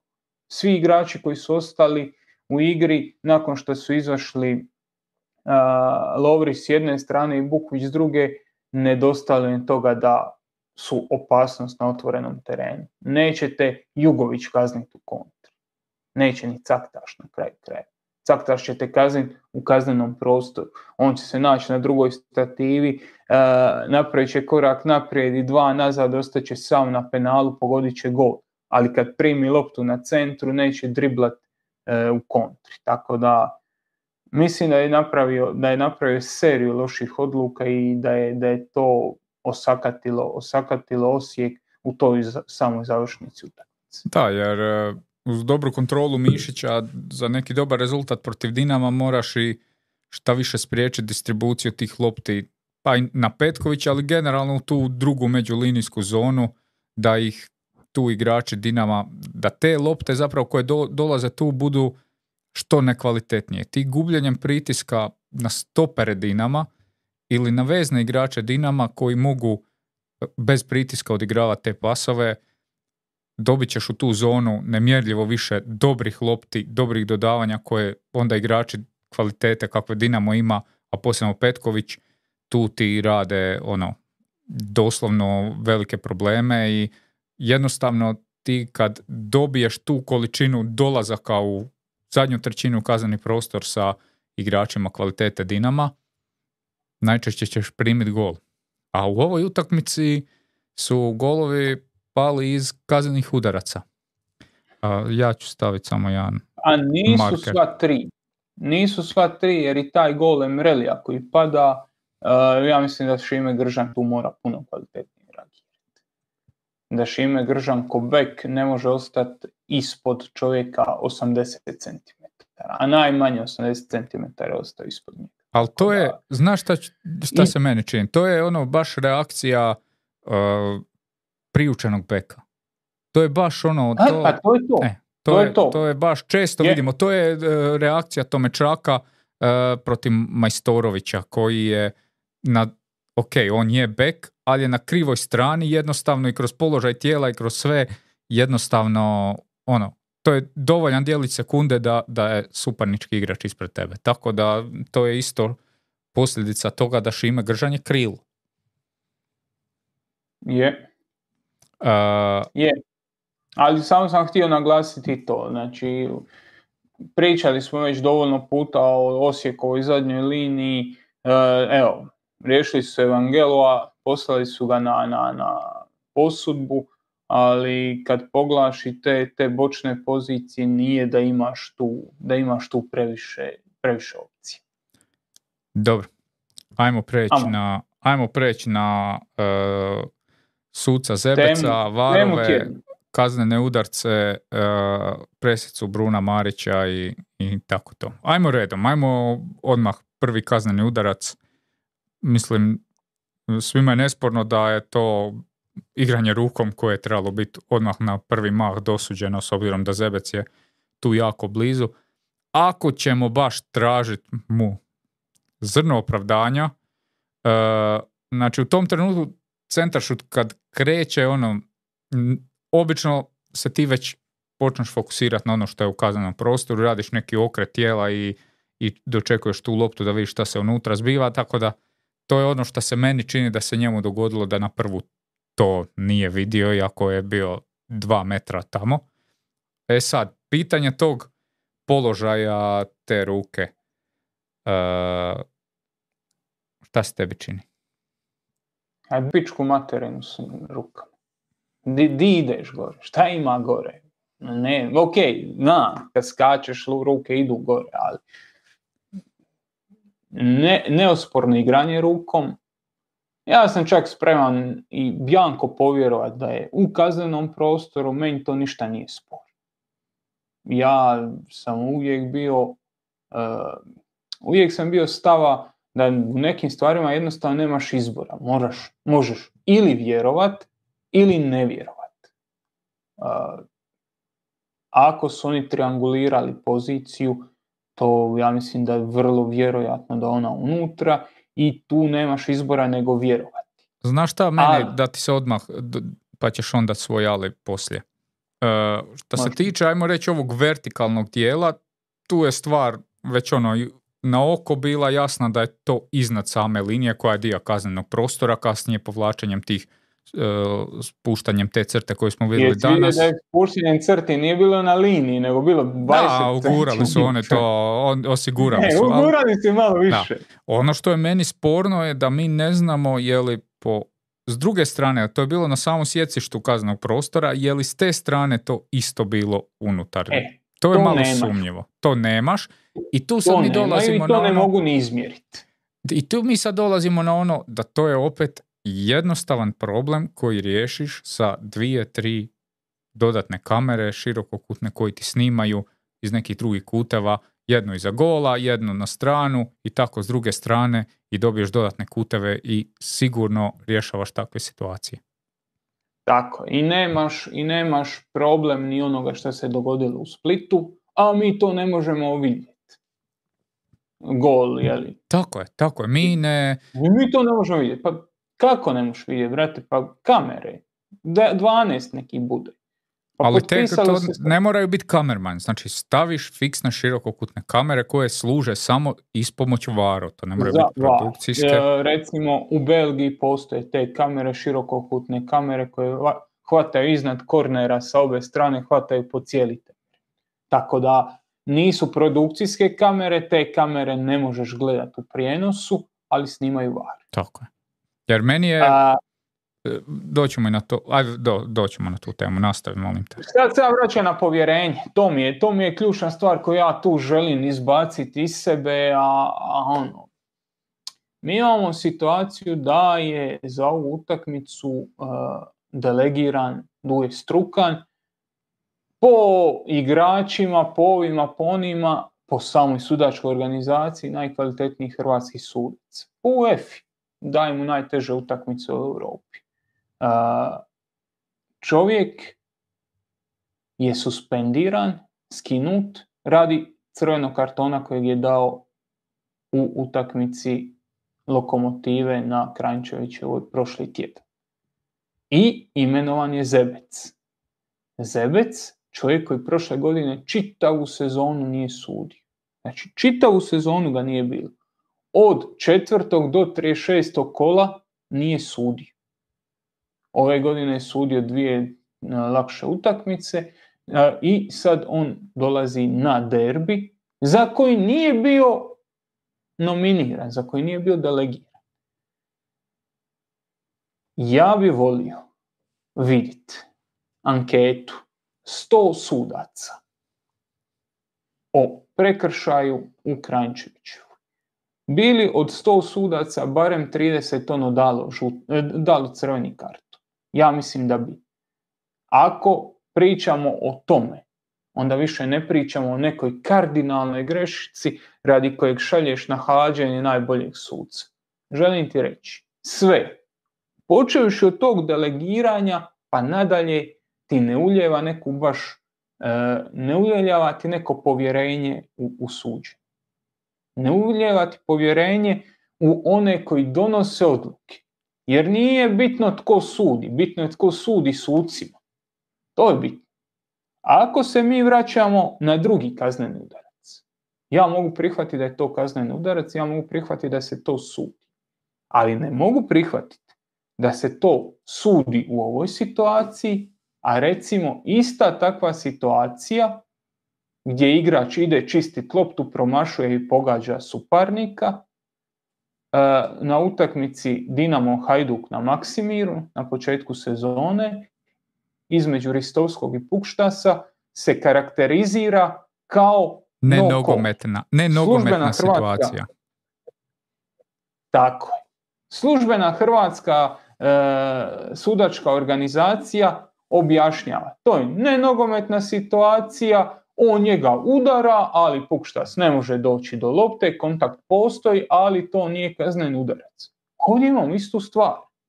Perić ne može doći do lopte, ta lopta se odbila daleko od njih. Nema kontrolu nad loptom, nema ništa. Kontakt je neosporan. Možemo mi pričati o intenzitetu, možemo mi pričati o bilo čemu. Kontakt je neosporan i ako se to sudi, onda se to mora suditi u konstantnom obujmu. Ne može se to ne suditi u prvom kolu, suditi u sedmom. Ne ide jedno s drugim ljudi. Ne ide. I tu su ti standardi o kojima mi pričamo. Kako ja mogu vjerovat sucu ili kontroloru suđenja koji mi u prvom kolu kaže ej, ovaj slučaj nije kazneni udarac, a onda mi za taj isti slučaj u sedmom kolu kaže je kazneni udarac, dobro je dosuđen. Niđe veze Ako je nešto greška u prvom, greška je u sedmom. Ako je greška u, u sedmom, greška je u sedamnestom i to mora biti konstantno. U Hrvatskoj to nije konstantno, vrlo se fluidno mijenja i vrlo se prilagođava narativu koji odgovara vrhušci sudačke komisije i zato tog povjerenja nema. I zato Stjepan Tomas ima izjave kakve ima i zato je e, ova reakcija ljudi ovakva kakva je. Bože moj, ako, ako ne možeš vjerovati nekome, onda normalno ćeš preispitivati i najčistije stvari. Ja kažem, meni je prvi penal, penal. Mislim da je u kaznenom prostoru, više mi je u kaznenom prostoru nego vani, čovjek je s rukom debelo iznad glave, kontakt ruke i lopte je neosporan. Ali ja trebam vjerovati sucu koji to nije vidio. Ja trebam vjerovati sucu koji nije vidio da lopta dira ruku. Ili trebam vjerovati pajaču koji utakmicu prije stoji na dva metra od čovjeka i gleda kako ga pogađa ruka ili on igra s rukom kako god želiš i to ne sudi na 17 metara. Vidi i ne sudi. Odnosno, možda čovjek nije vidio. Ali ja njemu ne mogu vjerovati u nekoj 50-50 situacija koje fali u toj koja je realno 100-0. To je 100-0 situacija. Kako da ti onda vjerujem u 50-50? Ne ide. I to je najveći problem hrvatskog suđenja. Šta ja sucima ne mogu vjerovati. Ne ja, bilo ko. Jednostavno nisu dovoljno konzistentni, nisu, nemaju, nemaju, nemaju neku, neku šprancu koju prate, non stop tu prilagođavaju se svojim politikanskim uh, narativima da bi oni bili u pravu. Eto, non stop su u pravu, niko nikad nije pogriješio, sve su dobro, eto. Osim... Bruno Marić danas održao presicu, cvjet, cveta stotinu cvetova u našoj državi. Šta ćemo dalje? Niko nikad nije pogriješio osim Duje Strukana. Osim Duje Strukana je... Stvarno čudno ono da braniš, svašta braniš i onda situaciju koja je stvarno, možeš reći da ima elemenata za taj crveni, no toj situaciji to ne braniš. Skroz čudno. E, ne znam, meni je, e, opet, za prvu situaciju sam rekao, neusporno je horizontalno po ovoj liniji unutra. Na ovu drugu ne mogu reći 100%. Nemamo tu kameru.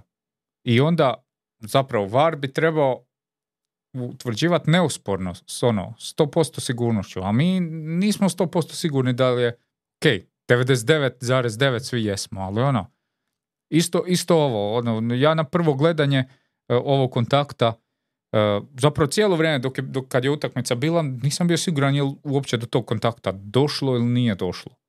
Ti ono u jednom trenutku jedan kadar za, zapriči Petković, ne vidiš dobro, e, drugi kadar je isto nešto na pola, čini se da je došlo do kontakta, ali nije. Ima je recimo još jedna situacija u prvom poluvremenu koja je meni zapela za oko, a to je prekid je za Dinamo i e, Bralić ne sjećam se kojeg igrača pratio, možda Petkovića ili tako nešto, i protrčava i Špikić trči u drugom smjeru i Bralić ga udari laktom.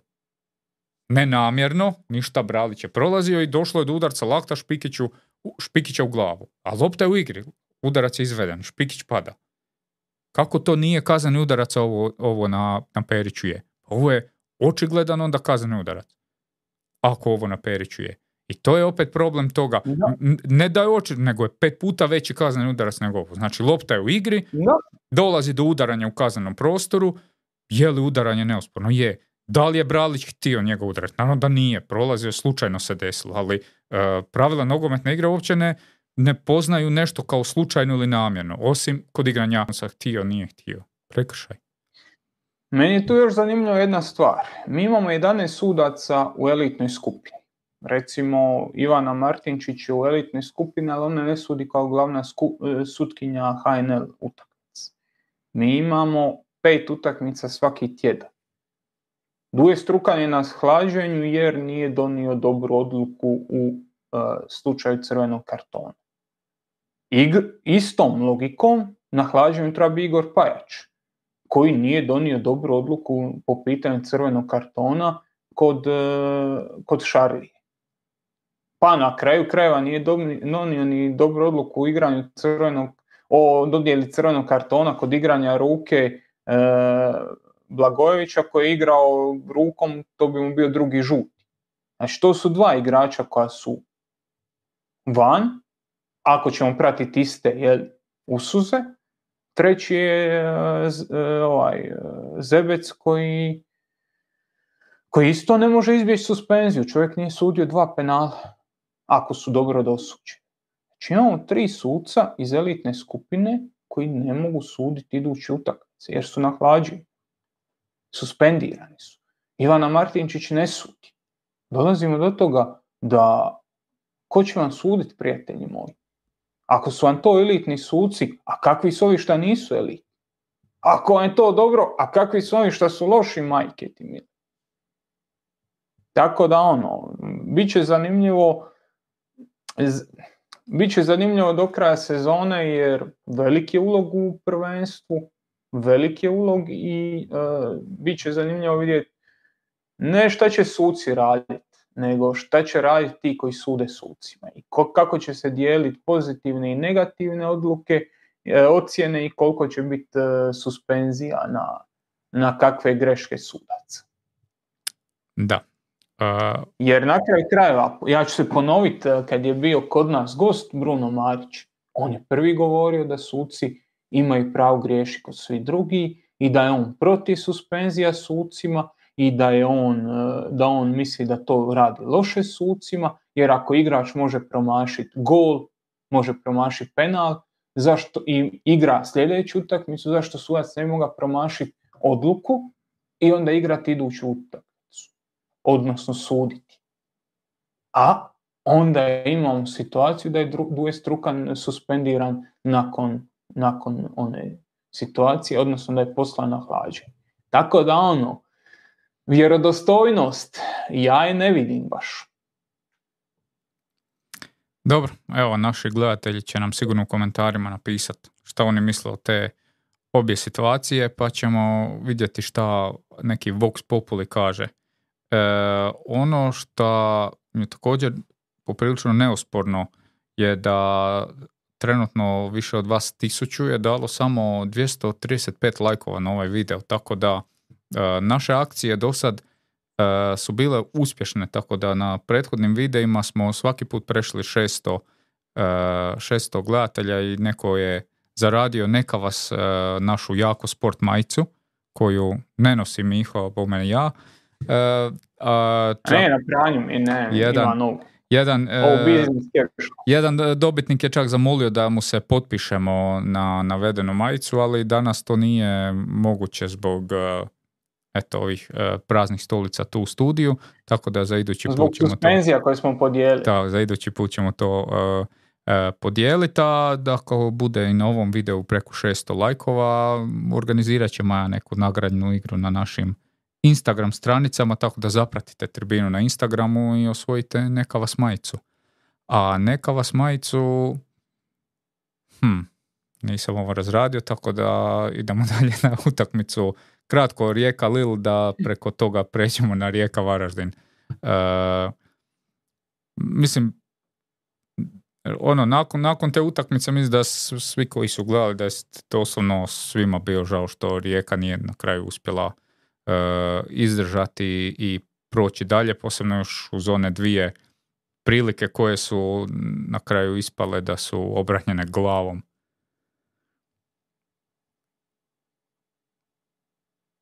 To je kao pitanje. Aha, to je pitanje. da, da, da. da. po meni Rijeka je odigrala fantastičnu utakmicu, po meni je Rijeka odigrala van i nekih mojih očekivanja. Lil nije bio dobar, stoji. Lil je bio ispod onoga što je pokazao u prvoj utakmici, ali Rijeka je odigrala vrlo dobru utakmicu s jasnim planom.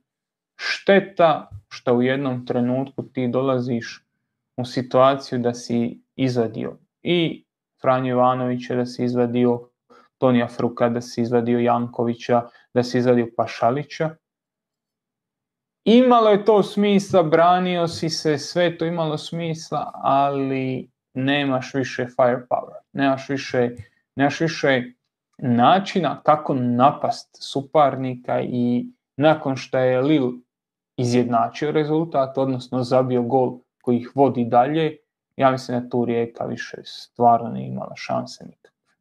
E, šteta, bila ona situacija bila je situacija Vukčevića za 2-0 gdje pogodi golmana u glavu. Znači, nije se golman tu našao s ulice, nije on tu došao skor za skave, pa, ali ovo je stvarno pogođen. Čovjek je izašao, raširio se i pogodio ga u glavu i to je jedna doza nesreće koju je Rijeka imala. Primila je golove na krajevima poluvremena u Lilu, znači primila je u 43. i 88. ako se ne varam. Znači na, na, na oba ta, na te završnice kad je trebalo zadržati e, tu koncentraciju kad je trebalo ostati priseban, primili su golove.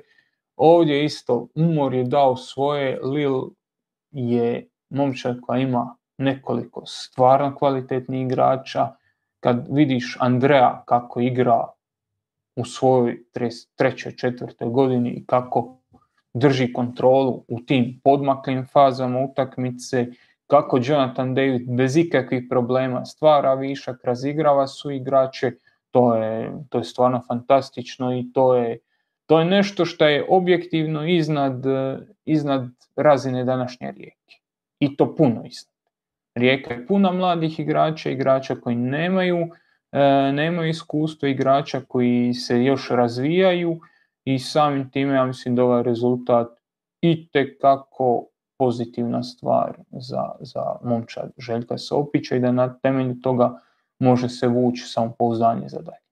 Da, svakako, jer Lil je zapravo bilo zanimljivo vidjeti da ono, Lil koji je zapravo ekipa koja isto dosta igra i zadnje linije i, i ima te neke mehanizme, poljuljana ovim rezultatom prije toga di su dobili četiri gola u, u francuskom prvenstvu, nisu baš puno razigravali na taj pressing rijeke, nego su se često odlučivali na ta duga dodavanja i uh, igrači rijeke su dosta uzimali tih lopti i zapravo time dosta, dosta iskontrolirali cijelu situaciju i da, mislim da prijelomni prijelomna situacija cijele utakmice baš ta uh, šansa Andrije Vukčevića na, za, koja da je došlo do 2-0, tu bi Lil morao se dodatno otvoriti, ja vjerujem da bi još jedna kontra bila onda u tom trenutku dovoljna za, za rijeku da, da prođe, ali eto,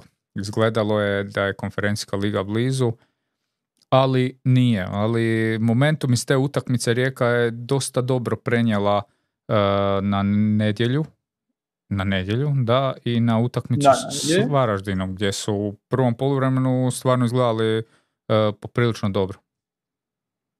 Je, prvo poluvreme bilo jako dobro i to je ono što što smo pričali za Dinamo i Dinamo igra preko vikenda, ali imao dva gostovanja, ovi su imali dva domaćinstva, oni su od trenutka kad su se vratili iz Zagreba non stop u istom ritmu, igračima je najteže trenirati. Svima je draže, puno draže igrati utakmice nego trenirati. Tako da u dobrom su, su bili ritmu, nije ih remetilo e, putovanje, nisu mijenjali hotele, nisu spavali u tužim krevetima, svi su u nekom svom zenu i to su vidjeli mislim, na utakmici gdje, gdje, gdje je Rijeka taj prvi dio stvarno pomela, pomela, pomela Varaždin i odigrala utakmicu na jednoj višoj razini nego što je to radio Varaždin.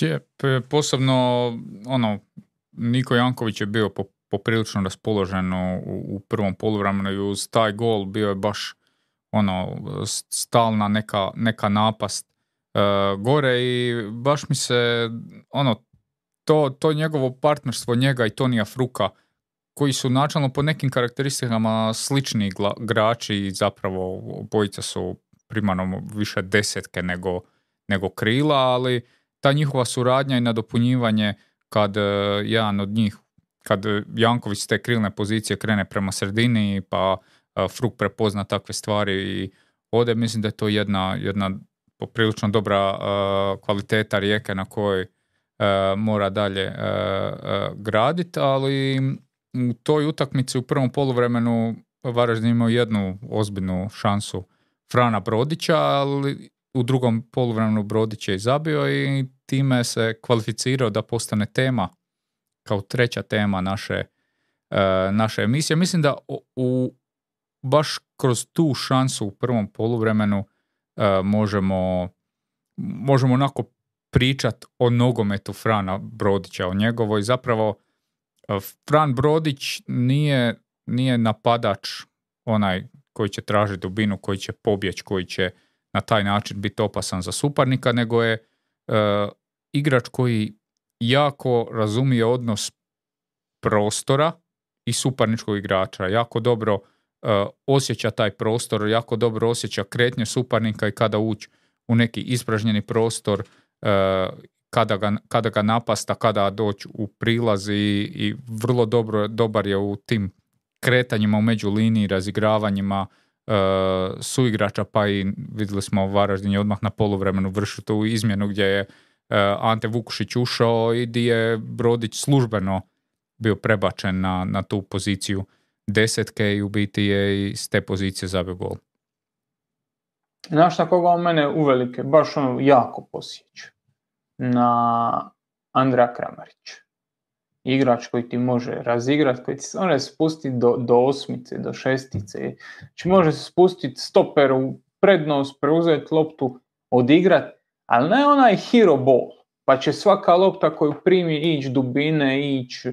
Ne, jednostavno rješenje, prvom do sebe, tap, tap, okreni se, privuci, privuci na sebe nekakvu ono, pozornost, e, pozornost suparnika, tu zgusni oko sebe, iz dva dodavanja dođi na, na suprotnu stranu, razigraj to, bez da ti imaš potrebu zavrnuti loptu na onu stranu, nego ćeš spustiti, ostavit ćeš je belcar, ostavit ćeš je nekom da odigra na, na bok i onda ćeš puniti kazneni prostor, jer stvarno jako dobra realizacija ove sezone za, za, za Brodića, jako visoko samopouzdanje, odlične kretnje u kaznenom prostoru mislim da, da što se tiče, što se tiče napadača u HNL-u poslije Petkovića i Livaje, on je jedini na kojem ono, možeš nasloniti napad do krajnjih granica. Znači da on može nositi napad i primiti dugu i zadržati i razigrat. Mjerez ima svoje kvalitete, e, Ivanović ima svoje kvalitete, spominjali smo već i Ortiza i sve to, ali njegove razigravačke sposobnosti su nešto što bi jako dobro došlo i Osijeku i Rijeci i nešto na čemu sad Varaždin preživljava ovaj, u ovoj sezoni. Da, spomenuo si te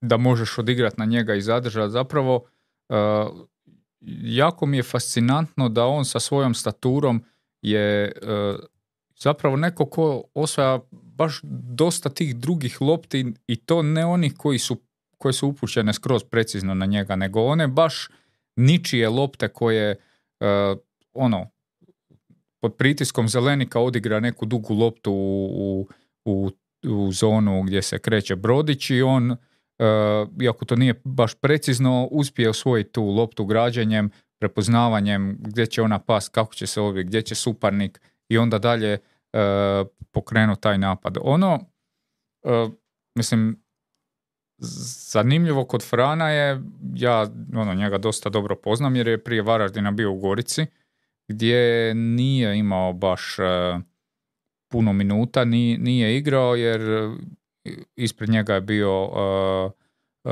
Matar, jer tako, bila je drugačija, drugačiji način igre. Jesi li ti tada neke utakmice on igrao, recimo dobro protiv Rijeke na Rujevici, jesi li ti tada mislio da bi on mogao u HNL-u ovako igrati kako sad igra?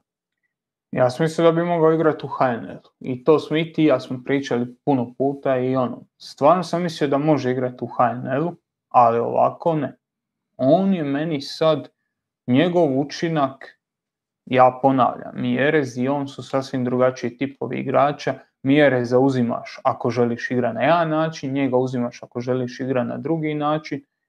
Ali kad pogledaš čiji bi učinak rađe imao u svojoj ekipi, za sve ove jače nisam siguran da Brodić nije, nije prvi izbor.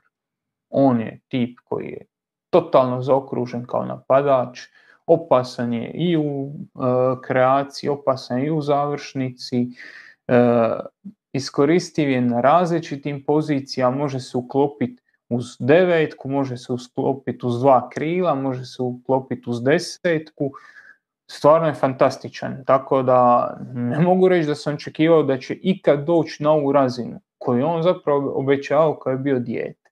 E sad, je li to samo pitanje feel good? Znaš, neki igrači kliknu u neku ekipu i od svih onih zajebancija koje Varaždin ima, Kontiki Challenge, sve to, oni izgledaju i djeluju i ponašaju se kao dobra klapa. Izgledaju kao ljudi koji su tu sretni, koji tu žele biti i koji se jako dobro zabavljaju u nogometu. Ako mu oduzmeš taj dio, hoće li on biti jednako efikasan drugdje? Jer nije tu sad pitanje e, volumena. Recimo, kad je, kad je Lovrić išao u Osijek, mi smo znali njemu će volumen splasnut, on će s manjim brojem udaraca treba zadržati istu efikasnost, a to nije za očekivati. Konteksta te atmosfere i svega toga što prati Varaždin, jer znamo što je on radio u Kustoši, recimo, na, u, u drugoj ligi. I onda kad je došao u Goricu, ni blizu, ni blizu te radosti u igri koje je tamo prikazio, nije prikazao u Gorici. Kako, zašto? To Dobro, je pitanje tu, možda. Tu se, tu se dogodila jedna isto objektivna stvar. On kad je došao u Goricu je uh, imao problem s ozljedom odmah na početku. Je, nije ušao u pripreme zato jer je muku mučio sa, sa gležnjem koji je dosta dugo bio, bio tečen. Tu među vremenu su onda došli jel, Matar koji je bio prije i bio je Stojanovski. Totalno neke drugačije uh, drugačiji profili napadača koje Kruno više preferirao, Krunoslav Rendović je bio trener kojeg je on preferirao ispred Frana, ali za ovo što govoriš, on u tim svim trenucima, on jel, nije igrao, ali je, nikad ja na njemu nisam vidio neke znakove, ok, znao se požalit e, što ne igra i to, ali nije to utjecalo na, na njegov trening, na njegove E, na njegovo zalaganje ili, ili bilo šta. Sad ovo što ti kažeš je, mi smo ono, bili su oni teklići kod nas na podcastu, u tom trenutku na četu je bilo deset njihovih suigrača koji su se zezali i postavljali pitanje. To je stvarno, pa ne mogu reći da jedna ekipa možda u HNL-u ima tako dobru atmosferu kako ima Varaždin, što isto proizlazi iz toga kako trener Kovačević želi igrati taj nogome gdje imaju oni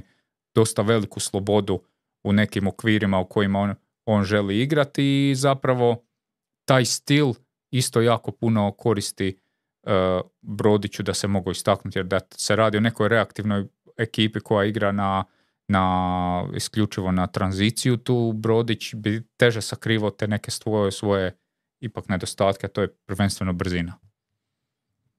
Da, sigurno, jer on nije kontraški igrač, on može napraviti nered u, u tranzicijama, ali nije ono, nije sprinter, nije kontraš. I ovo što ste rekao, nisam ni mislio da je on, znaš, da je on bio nesretan, ali jedna je stvar biti normalan, a druga je biti sretan. On je u Gorici vjerojatno imao dobro i raspoloženje i dobar pristup radu. Ali ovo što u Varaždinu ima, što kaže, što je, to je stvarno nešto što se u HNL-u, ja mislim, nije srelo zadnjih x godina. Da, da imaš jednu momčad koja je stvarno takva ekipa kao što je Varaždin. Sad, ove godine možda i manje nego prošle, ali stvarno, stvarno mislim da to dodatno, izlači neke dodatne stvari iz dobro.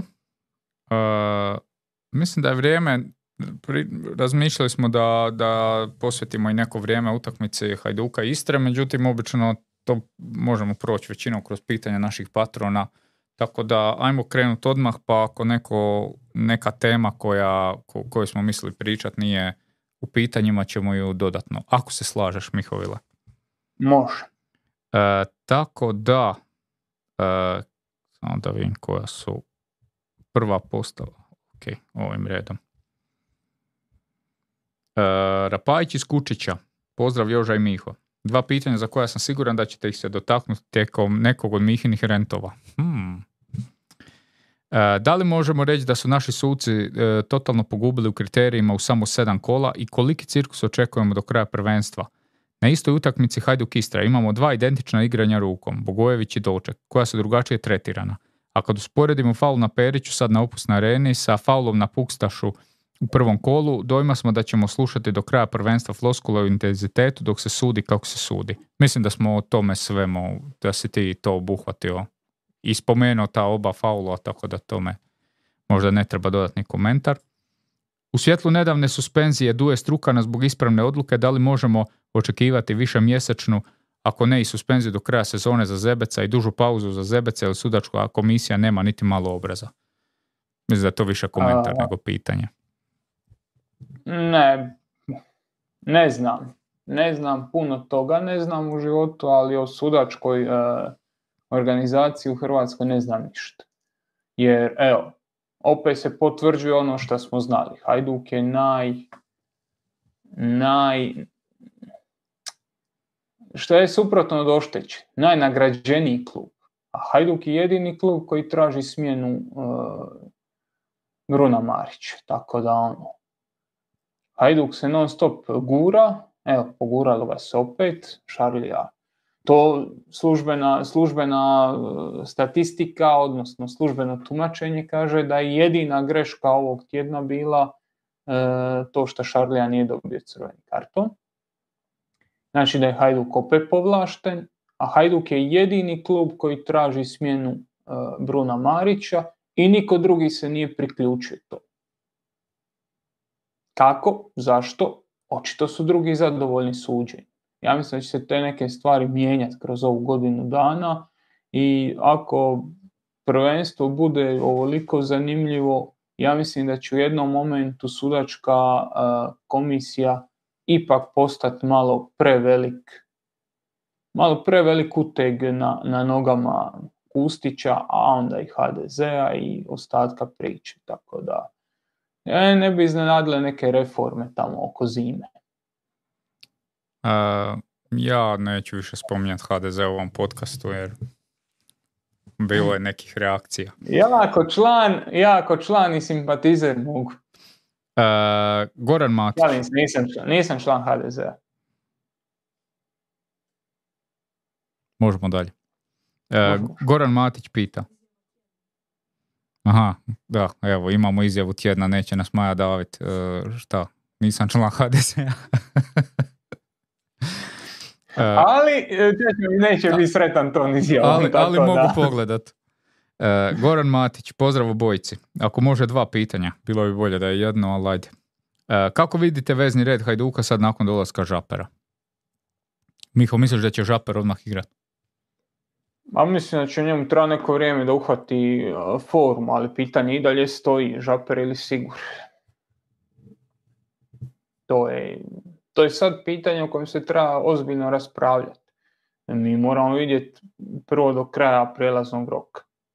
Ako ne bude, ako kojim slučajem ne bude pojačanja na krilima, onda nije ludo ni prijeći natrag na trojicu stoper. Pa onda imaš uh, žapera ko stopera, sigura na, na, na tu centralnu vezu. Ja ne vidim načina na koji će njih obojice igrati zajedno. Jednoga moraš razvijati, drugi ti mora opravdati uh, odštetu koja je plaćena. Milijun eura za Hajduk nije mala lova, tako da to i mene zanima kako će izgledati Hajdukov vezni red u utakmicama koji dolaze. Uh, Goran Matić još pita, biste li u sezonu smatrali neuspješnom u slučaju osvojenog kupa i drugog mjesta i time ulaskom u kvalifikacije Europske lige? Ne.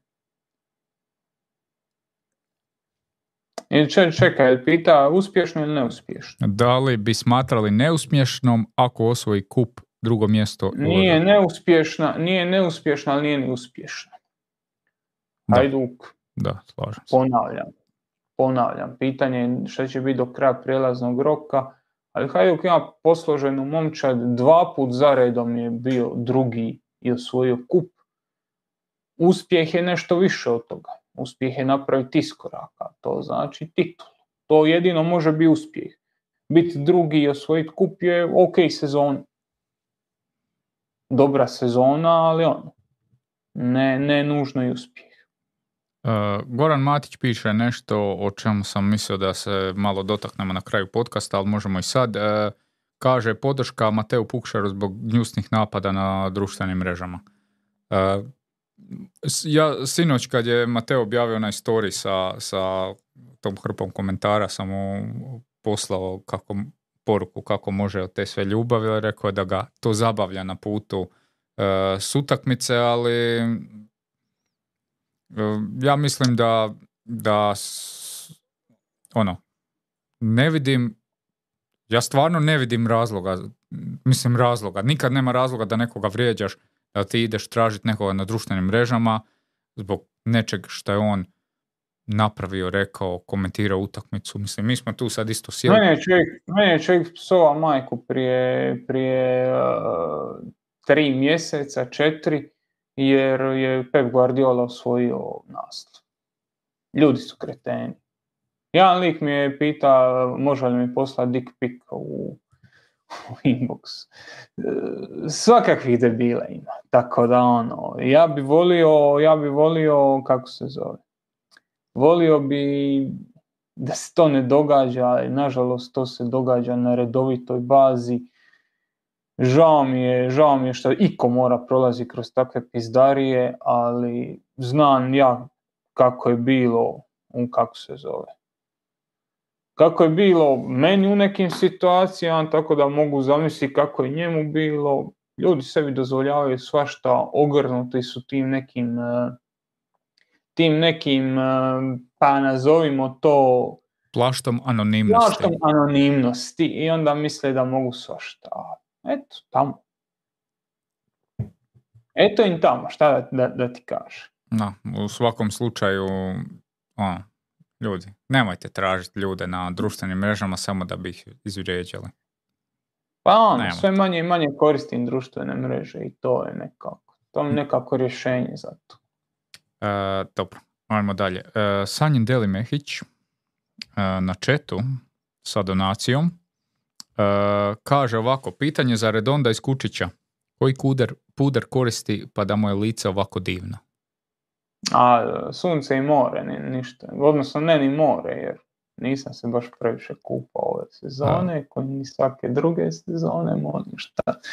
Sanjine, sanjine odaću tajnu u inbox. Javi se na Instagram. Ne, ja ću ti odati. Puder je ovako za zimske, za zimske doba. Nije puder. Ljeti je, samo sam fino osunčan. Nije puder. E, drugo pitanje Sanjina e, kaže koliko rijeci može pomoći pjaca te da li je Tibor pojačanje za prvih 11 dinama ili za rotaciju? Ja znam da je Tibor pojačanje za rotaciju, a Slažem se. Pjaca može koliko mu dopusti zdravlje. Nadam se puno jer on donosi za razliku od od, od, od kako se zove za razliku od e, ovoga Marka Pašalića on donosi ipak i tu neku e, tu neku situaciju da se može priključiti kod drugi napadač, može primiti okrenut leđima, možeš više toga još staviti na njega. Mislim da je kompletni igrač od Marka Pašalića, koliko god Pašalić u ovom trenutku stvarno izgleda dobro. Ja bih rekao da protiv Varaždina sviđa mi se šta je donosio na krilu, a u, kad je bio na centralnoj poziciji napadača, to mi onako, možda je slučajno jer je tu ušao, pa onda kasnije kad je utakmica prošla, kad je prošlo neki period se malo adaptirao, nije ni on dugo igrao, ali mislim da na krilu će nositi dosta za rijeku. Ajmo dalje. E, Marino kaže, pozdrav Joži i Mihi, hoćete li skupljati HNL album i čije se sličici najviše radujete? A, Joža će biti analitičar ili? Da, ne znam, ne bi reći. To ćemo mi izdat. Može. Mi ćemo na... Znaš kako prije u je bilo ono, futbaleri i timovi ovaj, kako se zove, album je bio. A, mi ćemo izva, i, izdat analitičari i timovi. Eto, može. Čime ste najviše, a Mlakar mi otiša ča onda, čemu ću se veseli u životu još?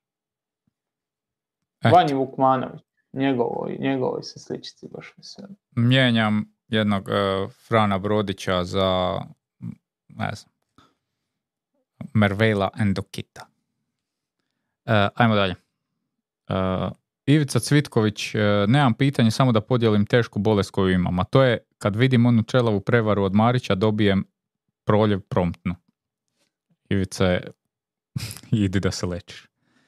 Uh, nemoj gledat Marića i to je to. Nemojte gledat, nemojte da. gledat to. Da, po, poštedite se. Ako vas nešto nervira, iritira, živcira, nemojte gledat Jednostavno. Uh, laka troka sa Pukštasa. Pozdrav od najbrže lakta HNL-a. Pitanje. Je li ovakva reakcija Tomasa copy-paste reakcija Bijelice nakon Šahtara? Možda se time želi skrenuti pažnja sa činjenice da se Osijek nepotrebno zatvorio i prosu utakmicu kao onobad Dinamo protiv Ukrajinaca. I još uz smiley kaže 2-0 je najgori rezultat. Je, najgori rezultat. Ma ne znam, nije mi to usporedivo, ali... Ali dobro. Meni nije to usporedivo, ne mislim da je to ista stvar, tako da... Ali poštujem, poštujem ovaj... Dobro, usporedba, da, usporedba možda ne, ali svakako to smo i pričali u dijelu kad smo govorili o toj utakmici da je, da je da te izmjene su to problematizirali smo to pitanje. Ma je, problematizirali smo sve zašto on, je to radi ispalio na suce da bi sebe pokrio? Mislim da nije, mislim da je to sve pitanje povjerenja i, i pitanje toga šta ono, šta ti znaš da je promijenjen, da je promijenjen sudac za utakmicu. Znaš, svjestan si toga. Teško je onda biti objektivan jer ti si trener na toj utakmici, tebi je adrenalin tog trenutka na milijun. Uh, šta, šta ono, šta, šta očekivati da, da, da vjeruje u, u dobrohotnost i, ostalo, tako da ono. Ja razumijem, ja razumijem zašto je on, zašto on tako, tako reagira. Ne slažem se s njim u svemu što je rekao, ne slažem se s njim u dosta toga, ali mi je razumljiva reakcija. Uh, Miho, jesi gledao Arsenal United? Mm, nisam. Nisi. Ja sam gledao, nisam gledao drugo polovreme negdje od polovice, tako da imamo pitanje o uh, faulu Gabriela na Evansu od uh, Franka Sterlea. Tako da, s obzirom, Sutra ću gledat. Sutra mi je ovaj, sutra mi je slobodan dan. Pa sutra. Eto, Franko, sutra, sutra, sutra Miho će pogledat pa ćemo odgovoriti onda. E, naš Maro kaže, molimo, molim ne radite temu 100% Inter, hvala. Vidjet ćemo. 100%, 100% ovaj, uh, može, može. Uh, Armageddon pita, E, pozdrav obojici. S obzirom da se smatramo razvojnom ligom, koliko učestali smjene po vama utječu na razvoj, razvoj mladih igrača? Bili HNL bio bolja, ozbiljnija liga da ima manje smjena trenera?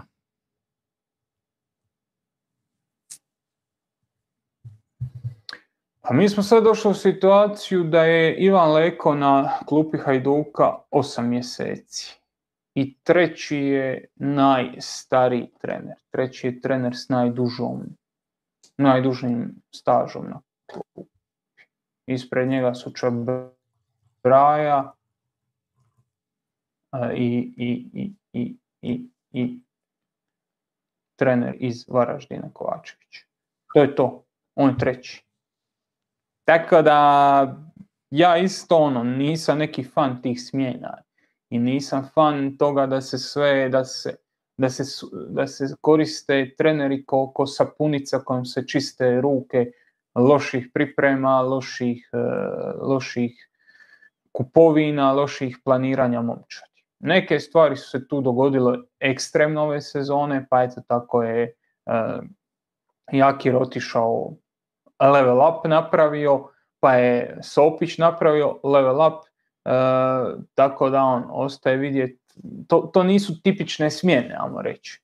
Ali to koliko je klubova izgubilo trenere na početku sezone, sigurno ne može biti pozitivna stvar za nikoga. Jer to znači da se radi stihijski i da se radi bez plana. E, dobro, Vratislav s greškom e, pita može li se Hajduk pojačati krilom iz dostupnog HNL izloga?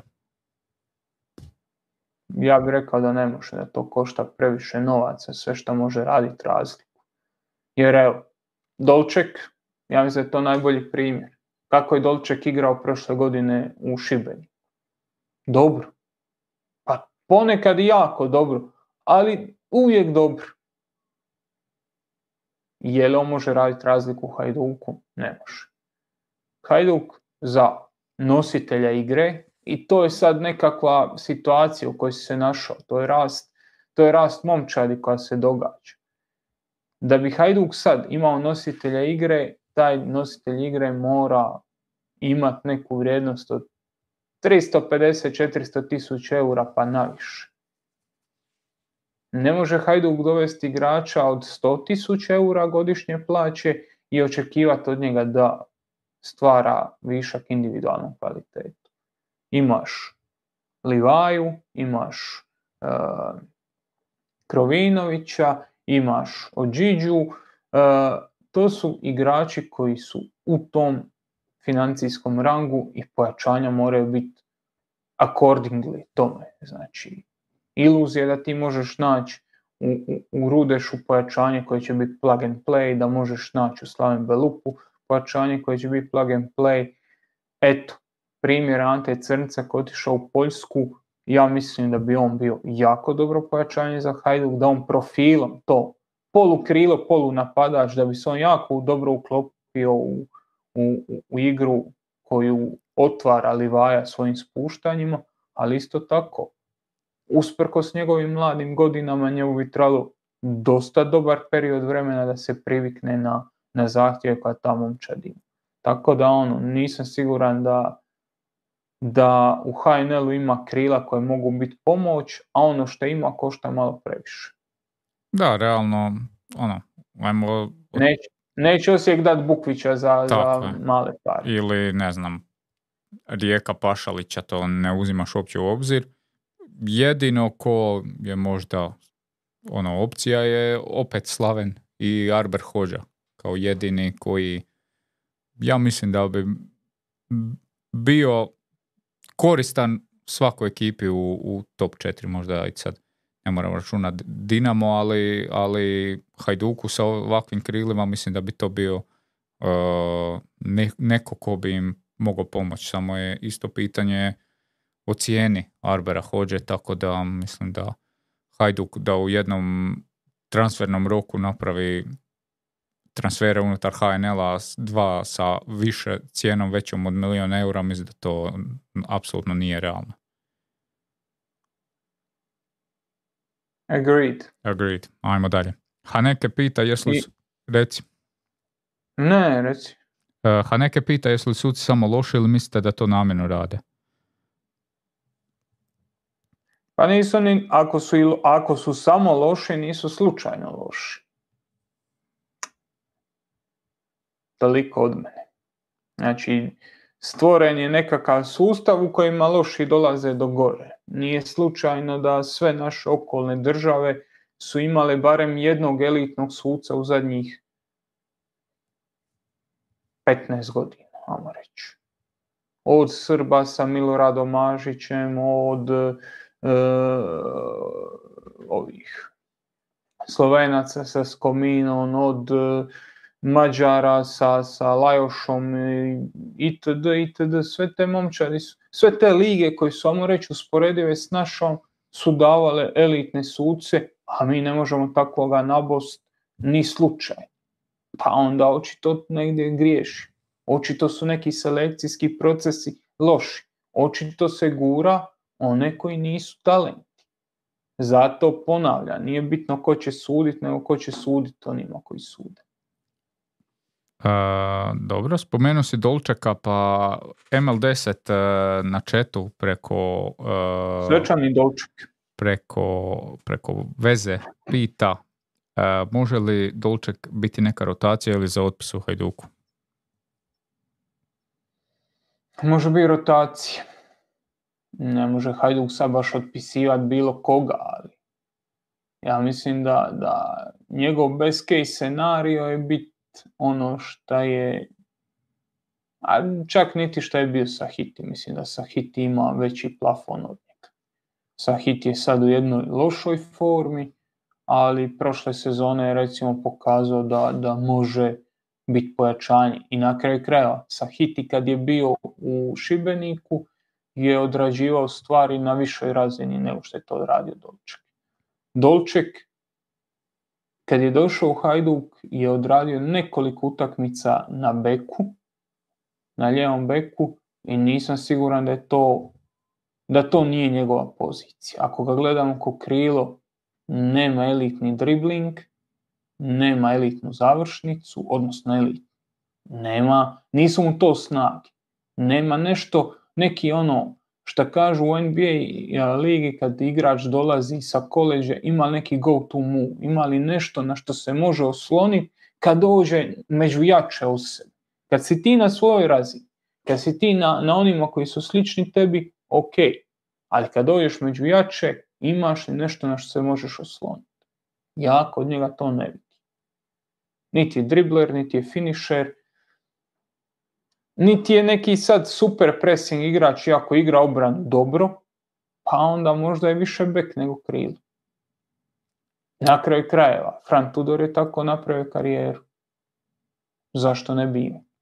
Apsolutno, ja se slažem. Znači, tolika je potražnja za, za, na poziciji, na bekovskim pozicijama, bilo s lijeve, bilo s desne strane, da ja bi uvijek savjetovao nekom krilu koje nije dovoljno konkretno ili nema neki učinak ili nešto, a ima dinamiku, brzinu, centar šut e, i volju igrat obranu i učiti da proba na beku.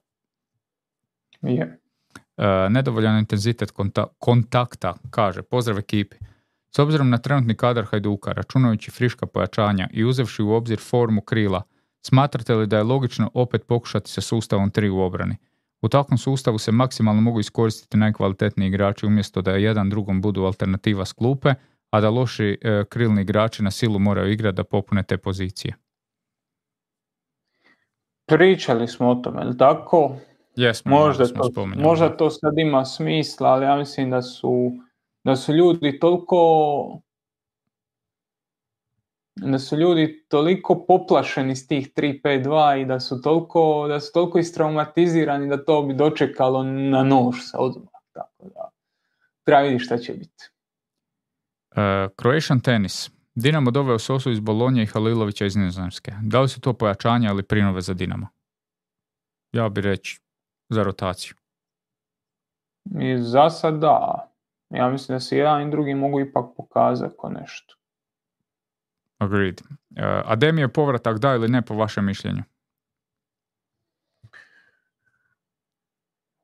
Je li to pitanje hoće li se dogoditi ili, mm, miša, ili mislim, ga mi jes, da, da li bi ga mi doveli? Ajmo tako odgovoriti. Meni je čudno da igrač koji je otišao prije pet mjeseci se tako želi vratiti, prije pet mjeseci je želi otići, sad se želi vratiti. To je čudno, ali da, da Adem ima kvalitetu i da, da Demi ima za Dinamo i druge vrline, odnosno da, da donosi puno više od onog što donosi na terenu je vrlo jasno, tako da ono, iz te perspektive odgovor na to je prilično jednostavan. Ako Demi želi igrati, onda ga, ako želi igrati za Dinamo, onda ćeš i uložiti neke novce da ga dovedeš. Da, pitanje samo u kojem je on ajmo reći, zdravstvenom stanju, zato jer i tamo pred sami taj odlazak on se dosta mučio i dosta je bio onako i na po nekom prilagođenom programu i onako te ozljede su bile ne znam koliko se na njega može u kontinuitetu računati kao igru. Ono, nesporno je, veliki vođa. Koliko znam, koliko znam, on neće biti doveden večeras i večeras sigurno neće biti zaključen njegov transfer. Čime nema Europe čime ne ima Europe, time ako će igrati, igrat će u HNL. Što ti još jedan pokazatelj koliko je Dinamo ove sezone važan taj HNL i koliko je to ono, koliko je krucijalno da ostanu u dobroj, u dobroj nekoj, u dobrom tonsu. Uh, Croatian Tennis još kaže i naravno o suđenju, uh, kakav je smisao priopćenja Osijeka, nedavno Istra i tako dalje i tako dalje. Kad se Hajduk davao tu borbu, svi su stavili na ignor, odjebali ideju o klubskom vijeću i tako dalje, Čemu onda redovna priopćenja kad je sve ok? Ha, pa to ne znam nije. To smo rekli već. Očito u, u toj smjeni Bruna Marića bio jedan glas za. Gdje su bili ostali, ja ne znam. jesu se među vremenu predomislili, ja isto ne znam. Jer. Ali mislim da će, ako da će pred tamo negdje izborno vrijeme, u izbornoj kampanji da bi se tu stvari u, u Savezu mogle mijenjati. Tako nas iskustvo uči. Da. Uh, Luka 33 u biti ima neki dosta pitanja koje sam već odgovorila. Ajmo ovako, komentar na cirkus presicu Marića. Novinarni totalno nepripremljeni s glupim pitanjima. Uopće nije bitno jesu li penali bili ili zaleđa, nego je bitno da se kriterij svako kolo mijenja. Prošlo kolo je Livaja u zaleđu, ovo kolo Erceg nije, te penali svako kolo drugačiji kriterij. Uh, da, ti si pričao si dosta o tom kriteriju, ali ajmo malo o tom zaleđu Ercega. Meni je uh, danas kolega iz Hajduka pokazao tu snimku, njegovu, naravno, širokokutnu koju koristi za analizu. I tu se vidi ono da Erceg zapravo je na suparničkoj polovici, vraća se i onaj trenutak koji je Hajduk je objavio na, na, na svojim društvenim mrežama je zapravo trenutak najvećeg vraćanja na, na svoju polovicu. Jel? Mislim da ti si već rekao da je objava bila da VAR nije imao tu takvu kameru na kojoj je mogao to ustanoviti. Da, da koje je mogao vidjeti upućivanje lopte i to. U međuvremenu HNS je rekao da je pogledao druge kamere i da su došli do zaključka da je čisto. Nisu pokazali tu drugu kameru, nisu pokazali vještačenje. Što se mene osobno tiče, iz moje osobne perspektive, Hajduk nije zaslužio pobjedu u toj utakmici i ja se ne osjećam nešto ja se ne osjećam nešto vele oštećenim, tako da ono, uh, ali ponovo postavljamo pitanje kriterija, ponovo postavljamo pitanje konzistentnosti i postavljamo pitanje kako neke stvari mogu vrijediti u jednom slučaju, ako neće vrijediti u drugom. Ne može se dogoditi da VAR nema, da nema kameru koja može nešto uhvatiti. To se ne bi smjelo dogoditi. Ali Mm. Bože moj. Da, posebno na, na stadionu veličine poljuda gdje nije problem, znači imaš dovoljno udaljenosti, visinu i to, ono, na ovim nekim, ne, nekim stadionima je stvarno var u, u problemima. Zbog, da, da, zbog postavljanja tih kamera, ne znam, na Šubićevcu su stvarno kamere poprilično nisko i to je naravno problem. Ali dobro, već smo pričali o tim rješenjima toga. Uh, gdje vidite Tibora Halilovića u Dinamu, to smo rekli. Ocena... Ja zapravo imam, imam, imam, još jedan komentar na Tibora Halilovića. Ja mislim da Tibor Halilović e, da je njegov dotok njega u Dinamu išao ovako. Treba na lijevi bek. Ne može nam, e, ne može nam, ne može nam Robert Ljubičić non stop igra lijevog beka, treba na lijevi bek. I onda je neko rekao, pa jevate, nema baš lijevi bekova, da mi rađe nađemo veznog koji može zamijeniti Roberta Ljubičića. I mislim da je to to u ovom slučaju, da je to znak da će Robert Ljubičić češće igrati beka, a onda će on preuzeti te njegove, ta njegova zaduženja u veznom redu. To mi se čini logičnim u ovom trenutku, to mi se čini kao nešto što Tibor Halilović radi, ti dolasci u kazneni prostor iz drugog plana, energija koju ima i mislim da je, da je to znak da će, da će Ljubičić nastaviti igra beka. Da, moguće. Mislim, onaj Tibor Halilović iz riječke epizode je svakako igrač koji, koji može svakom, svako je pojačanje svakom klubu u HNL-u, a vidjet ćemo sad, ja ga nisam gledao to od tada, tako da ne znam stvarno u kojem je stanju, vidjet ćemo kroz, kroz koje kolo. Uh, Michael Owen i Mačak Dipsi. Pozdrav svima, pitanje za... Mačak? Dipsi. Dipsi, Dipsi. Da. Uh, pozdrav svima, pitanje za Mihu, je li i dalje uvjeren da će Dinamo biti prvak? Da. Pitanje za Jožu, ima li kakvih detalja oko HNL albuma, datum izlaska, broj sličica, vrsta sličica? Vjerojatno negdje ti detalji postoje, ali ja nažalost nisam upoznat s njima. Mislim, nažalost, ja nisam upoznat s njima. E, pitanje za sve. Može li Ben Rowe igrati na krilu? Pa, ja, ja se nadam da može. Jer ja ono što, ok, on ove godine stvarno igra u jednoj lošoj formi i nije ni blizu onog što je bio prošle godine, ali izraziti ljevak koji voli ući unutra sa mufijem koji dolazi visoko, ja ne vidim razloga zašto ne bi ga se barem pokušalo na, na, na desnom krilu. Ti njegovi ulasci unutra bi tu mogli doći do izražaja. Solidan udarac i osjećaj za proigravanje, može se snaći s loptom u uskom prostoru, ne vidim razloga zašto ne. I zadnje pitanje uh, Michaela Ovena, uh, zašto igrači prigovaraju sudu za donesenu odluku kad znaju da on svoju odluku neće promijeniti, a samo mogu dobiti žuti karton? A ovo je, ono, o ovome možemo poseban podcast snimiti. Zašto ti doma, zašto doma vičeš, zašto doma vičeš na televiziju? Zašto? Gledaš utakmicu i urlaš na televiziju. I onda te, ono, ja to ne radim. mama, teta, tata, žena, ovisno s kim živiš, onda te gleda i gleda, ono, what the fuck. Ali ja to još ne radim, to je samo tvoj. Ti to ne radiš. Kakav si ti čovjek? Pa vrlo dobar. Dobro. Ja, ja radim. Ja sam znao gledat formulu dva dana kasnije, ne znam poredak i vičem na Ferrari u boksu jer su Bing Ferrari, klasika. E, ja imam još jednu stvar, pa onda možemo za, zaključivati. Ma di smo, mi imamo još hrpu pitanja, ajde.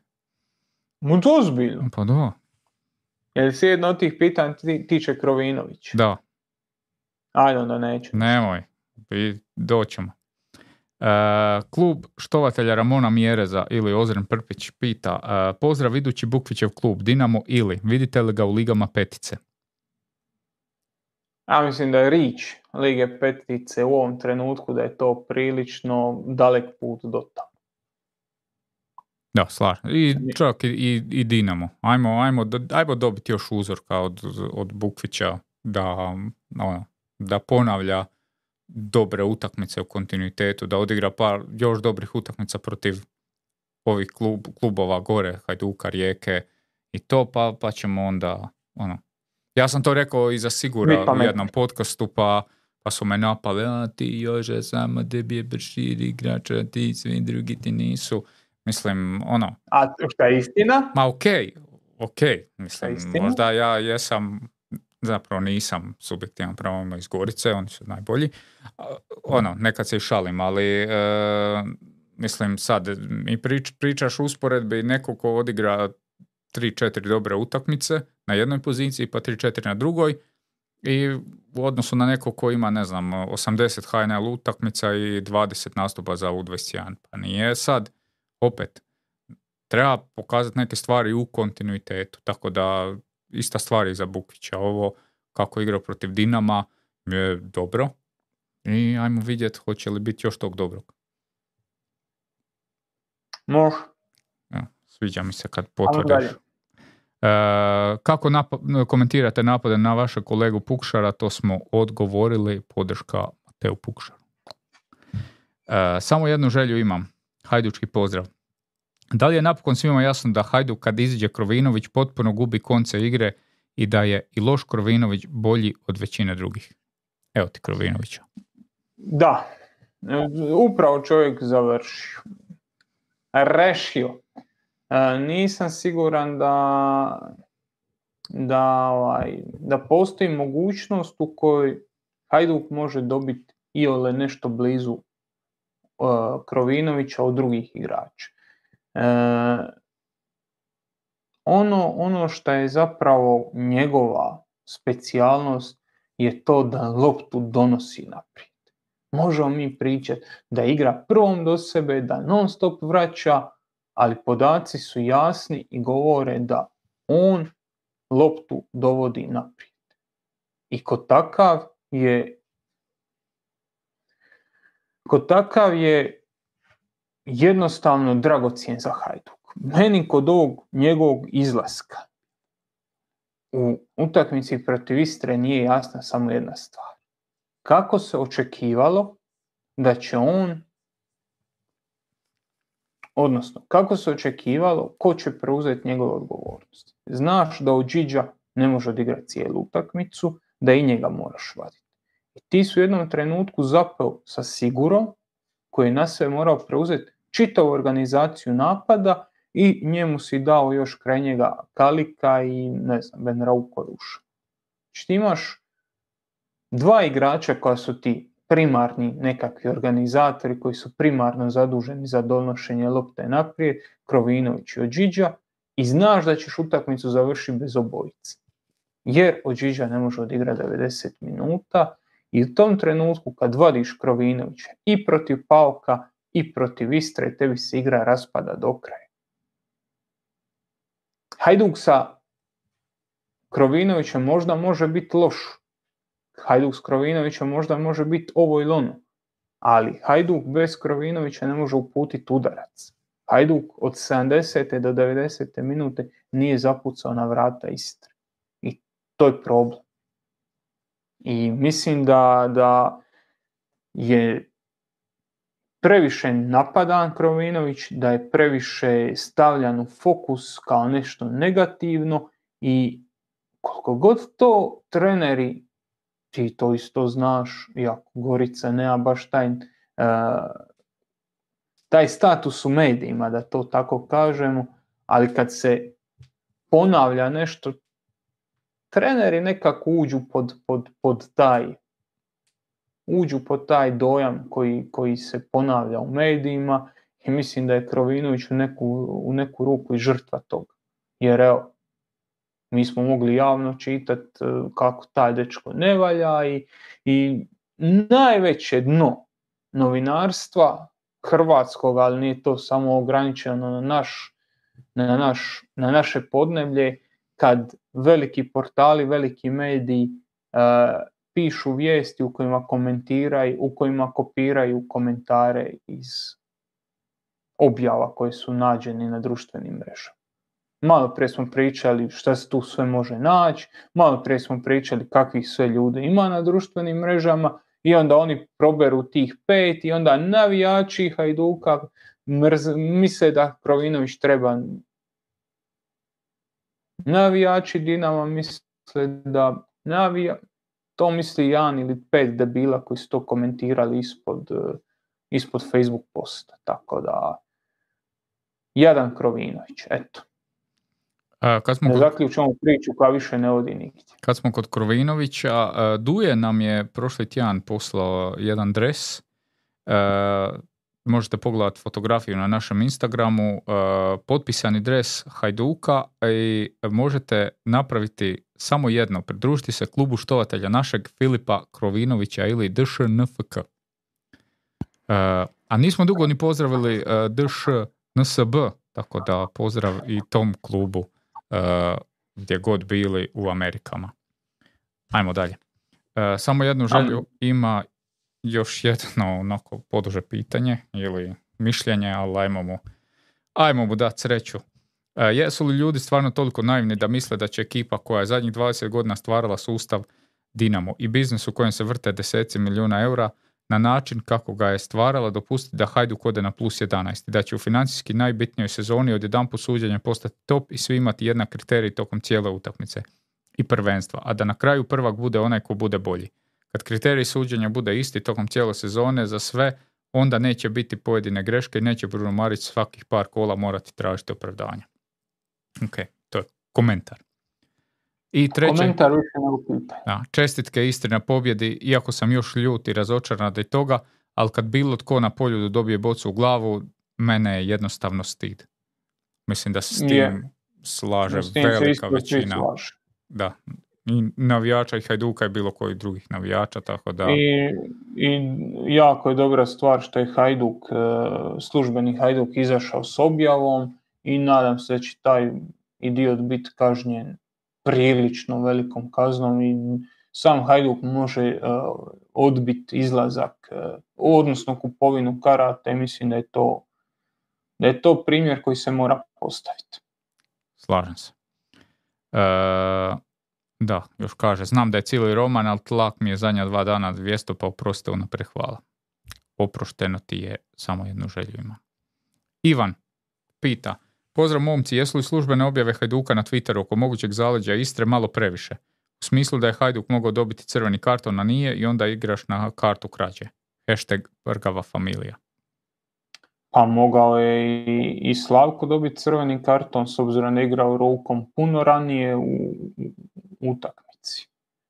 Imao je žuti karton igranje rukom tu, nema veze što nije namjerno, je u onoj situaciji na 18-19 metara validno se zato daje žuti kartone na kraju krajeva. Imaš dobar, dobar, dobar dio primjera ove sezone u kojima, si, kojima su naši suci u tim situacijama dali karton i ništa, nije se ništa dogodilo, a to bi značilo puno veći dio utakmice u kojem bi se igralo s igračem više. Tako da ne znam, mislim... Već smo zaključili da je Hajduk najpovlašteniji klub i da jedine budale koje traže smjenu Brune Marića. Ja mislim ako si oštećen i imaš neku, neki dokaz da si oštećen, kaj, nek se objavi. Isto tako, uh, mislim da je ono crveni karton. Ja isto mislim da mislim je. da ja ne znam šta, šta treba biti više crveni karton. Znači čovjek je puno Kao, bilo, mnogo... bilo objašnjenje, spustio je glavu. Pa Ma, dobro, možeš spustiti glavu, glavu mu razbiti zubi. Mislim, ono je puna noga čovjeka u glavu, ono je crveni karton. I nije, nije on htio njega udariti u glavu, sve to stoji, Jasno. ali crveni karton. Jasno da nije htio, ali ja mislim isto da je karton. Isto kao što mislim da je Slavko Blagojević trebao dobiti. E, isto, drugi žuti karton. E, sirotinja za Matea Pukšara. Pozdrav Tribinjani. Off topic. Što mislite o demokraciji? Ima dalje, ajde. Mislim da ćeš se dodati. To je, to je da smo u studiju bi uspjeli. Što mislite o demokraciji o tome da svatko može po internetu komentirati, pisati, pizdarije i prijetiti u Zagre komentatorima? Treba li po vašem mišljenju uvesti više od dva i pol zakona iz Sjeverne Koreje? Ma gledaj, svi, bi, svi mi volimo kad nas neko pohvali, svi mi volimo kad su ljudi dobri prema nama, svi mi volimo, svi imamo te društvene mreže jer donose i neku oblik gratifikacije kroz lajkove, nemojmo se lagati. To ima i drugu svoju stranu medalje i mora kao što izlačiš neku zadovoljštinu iz tih pozitivnih komentara, iz pohvala, tako isto moraš biti svjestan da preuzimanjem toga što si nekakva javna osoba, će biti debila. Moraš biti svjestan da su ljudi takvi kakvi jesu i da imaš jedan postotak ljudi koji jednostavno nema im pomoći. I s tim živiš. To je rizik tvog posla. S tim se susreću komentatori, s tim se susrećem ja osobno, s tim se još više susreću igrači, e, treneri. To je jednostavno realnost svijeta u kojem se nalazimo ja bi volio da nije tako, ali eto tako. Za neke prijetnje, za neke uvrede, policija može reagirati, ali ja ne znam nikoga da je to prijavio zapravo. Tako da ono, eventualno neke ozbiljnije prijetnje i neke ozbiljnije konfrontacije se sigurno mogu i procesuirati bez sjevernokorejskih, uh, sjevernokorejskih zakona, ali evo, sve to na stranu, recimo zanimljivo je koliko su cure, žene koje rade taj novinarski posao, koliko su u gorem stanju nego mi i kakve sve gadarije one dobivaju po svojim inboxima.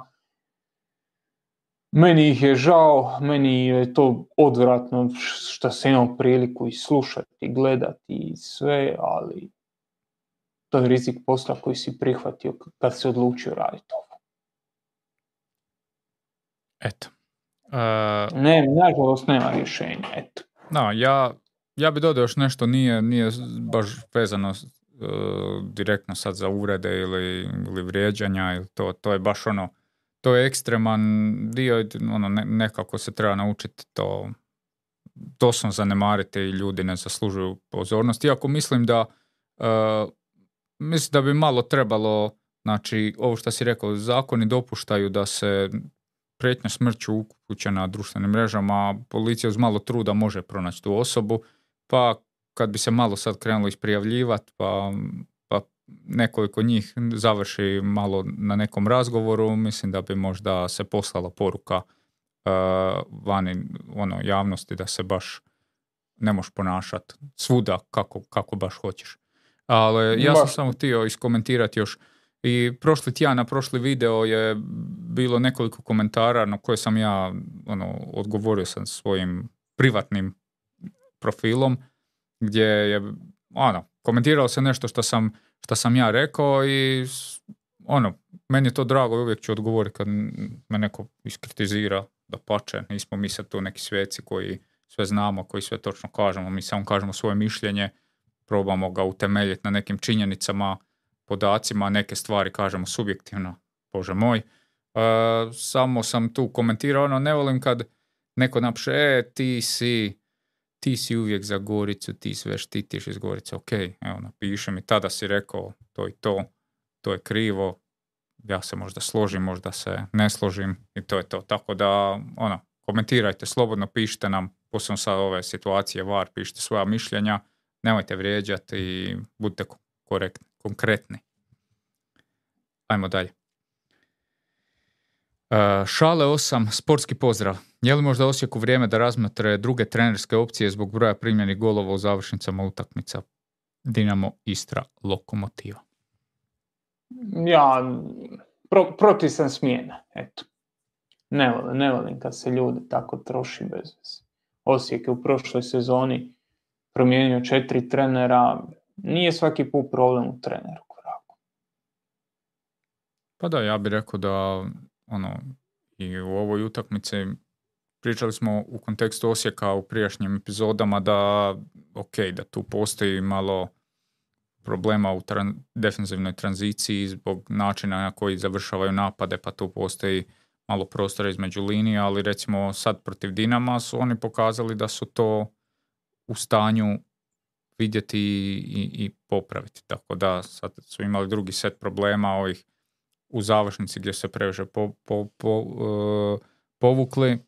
Vidjet ćemo sad dalje, ali mislim da Osijek je u vrhu, Osijek je jako efikasan, tako da na stranu problema koje imaju, svaka ekipa ih ima, mislim da sad pričati o smjeni trenera je daleko prerano. I, vjerovo ne, zadnje pitanje.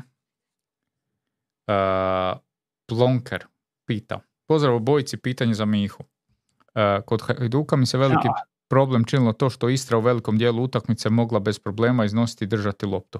Kao da nisu znali kad pritisnuti kad pritisnuti Livaja i Ođiđa stalno šire ruke iako zajedno pokrivaju 3 metra kvadratnog prostora. Krila slično, nisu napravili sinkronizirani pressing cijelu utakmicu. Je li možda rješenje kad se Pukšta svrati da on zauzme mjesto iza Livaje, Žaper i Krovinović u zagradi Sigur, druga dva vezna? Pa gle, može biti više različitih e, opcija. Činjenica je da je ovo bila jedna od najloših hajdukovih utakmica što se tiče tog pritiska već dugo, dugo, dugo vremena i da tu nije bilo dovoljno, dovoljno igre. Na kraju krajeva nije bilo ni igre u posjedu, gdje ti je ta prednja linija bila uh, fiksna 80% vremena, gdje se nisu otvarali, gdje se nisu nudili za išta. Imao si nekoliko dobrih akcija u prvom poluvremenu. U prvom poluvremenu si bio puno bolji, imao si dva zicera, imao si poništen gol, stvorio si ti neke šanse, nije taj Hajduk sad bio najgori na svijetu. Znači, i takav Hajduk je dobar. I takav Hajduk može stvoriti šanse 2-3 cm u jednoj ili u drugoj situaciji ti imaš, ti imaš pobjedu. Da ti Krovinović u trećoj minuti zabije onaj zicer, ti imaš do kraja utakmice lagodnu situaciju i vjerojatno uvjerljivu pobjedu. A, tako da ono, sve stoji, stoji da Hajduk nije bio dobar, pogotovo u drugom polovremenu stoji da Hajduk nije mogao zamijeniti Krovinovića, stoji da je utakmica ako takva bila loše planirana jer si ostao u završnici i bez Krovinovića i bez Ođiđe, ali ne mora sad to znači da se treba cijelu momčad presložiti, da se treba ići u, u, drastične, ove, u drastične neke preinake. Postoje situacije kad drvo koje obrađuješ skidaš sjekirom, a postoji trenutak ono, lagano nožićem uklanjaš višak. Mislim da je to, da je sad taj završni dio te oblikovanja te momčadi da ne treba ulaziti u prevelike promjene. Evo izjave tjedna. E, imamo još jedno pitanje sa četa prije nego se odjavimo. Booster doza pita za Mihu kako Hajduk u borbi za titulu sebi može priuštiti da je rotacija da jako kad je evidentno da momak ne bi radio razliku u Rudešu. Pozdrav. Da jako je zabio dva gola u ove dvije utakmice, riješio bodove protiv, e, protiv Varaždina, to mu je dovoljno, ova kako se zove. Napravio je dovoljno, eto. Što se tiče ostalog, ja prvo mislim da on nije krilo, da on ne može igrati krilo, napadača bi možda mogao odigrati, ali krilo sigurno ne može i nadam se da ga do kraja sezone neću gledati u ozbiljnim minutama na krilu. I na kraju, da ne bi ispalo da smo zaboravili, jesmo, e, tribina momčad kola, tribina momčad tjedna, tribina momčad tjedna, Uh, koja...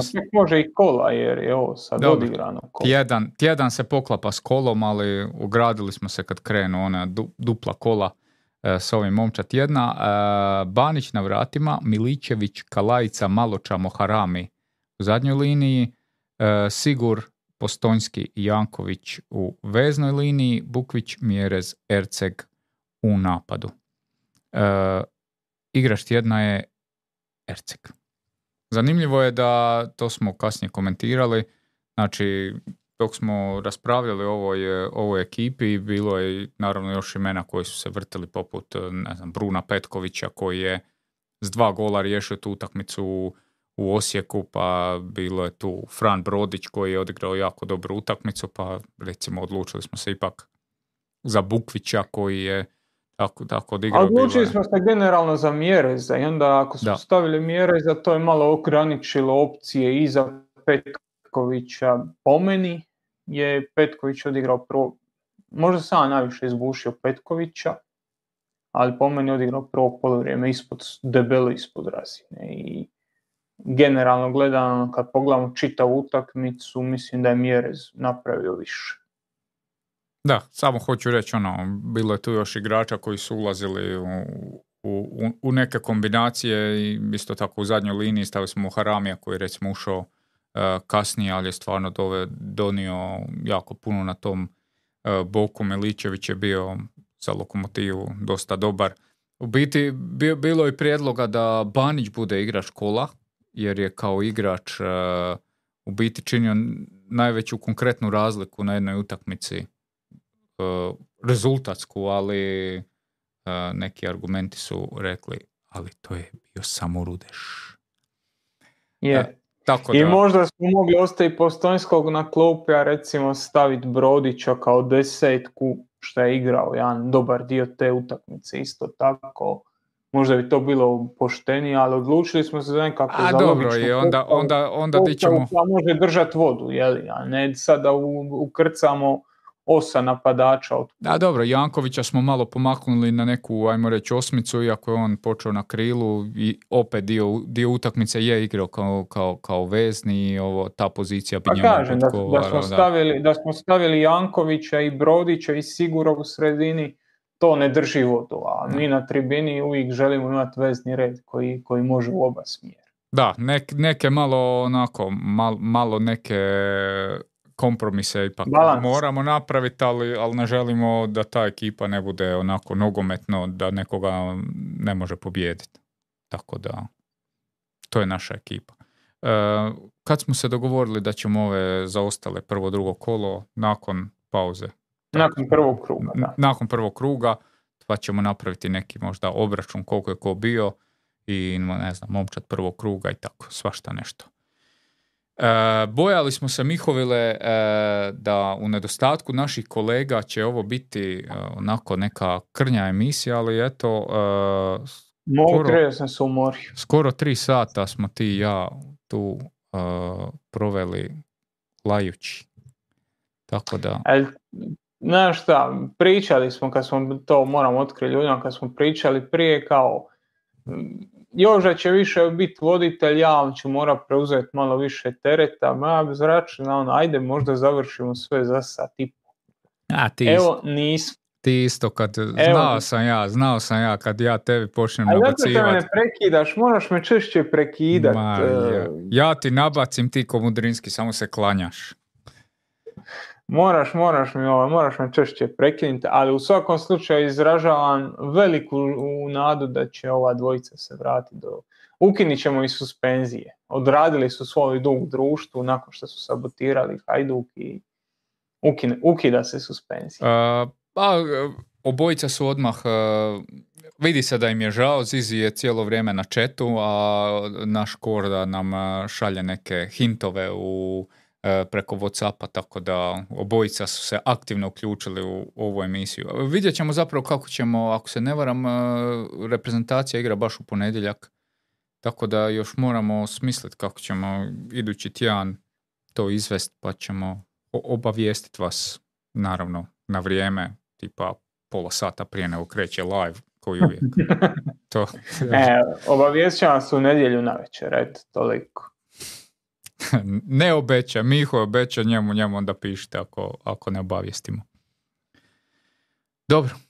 Uh, Eto Dragi gledatelji, hvala vam što ste s nama proveli ovu, ovu ugodno po, ponedeljačko veče i gledajte nas i za tjedan dana. Uh, za sad nemamo nekakvih planova za neke druge podcaste ovaj tjedan, tako da uh, to je otprilike to uživajte, gledajte nogomet, gledajte sport i to je to. Uh, laku noć. Poz...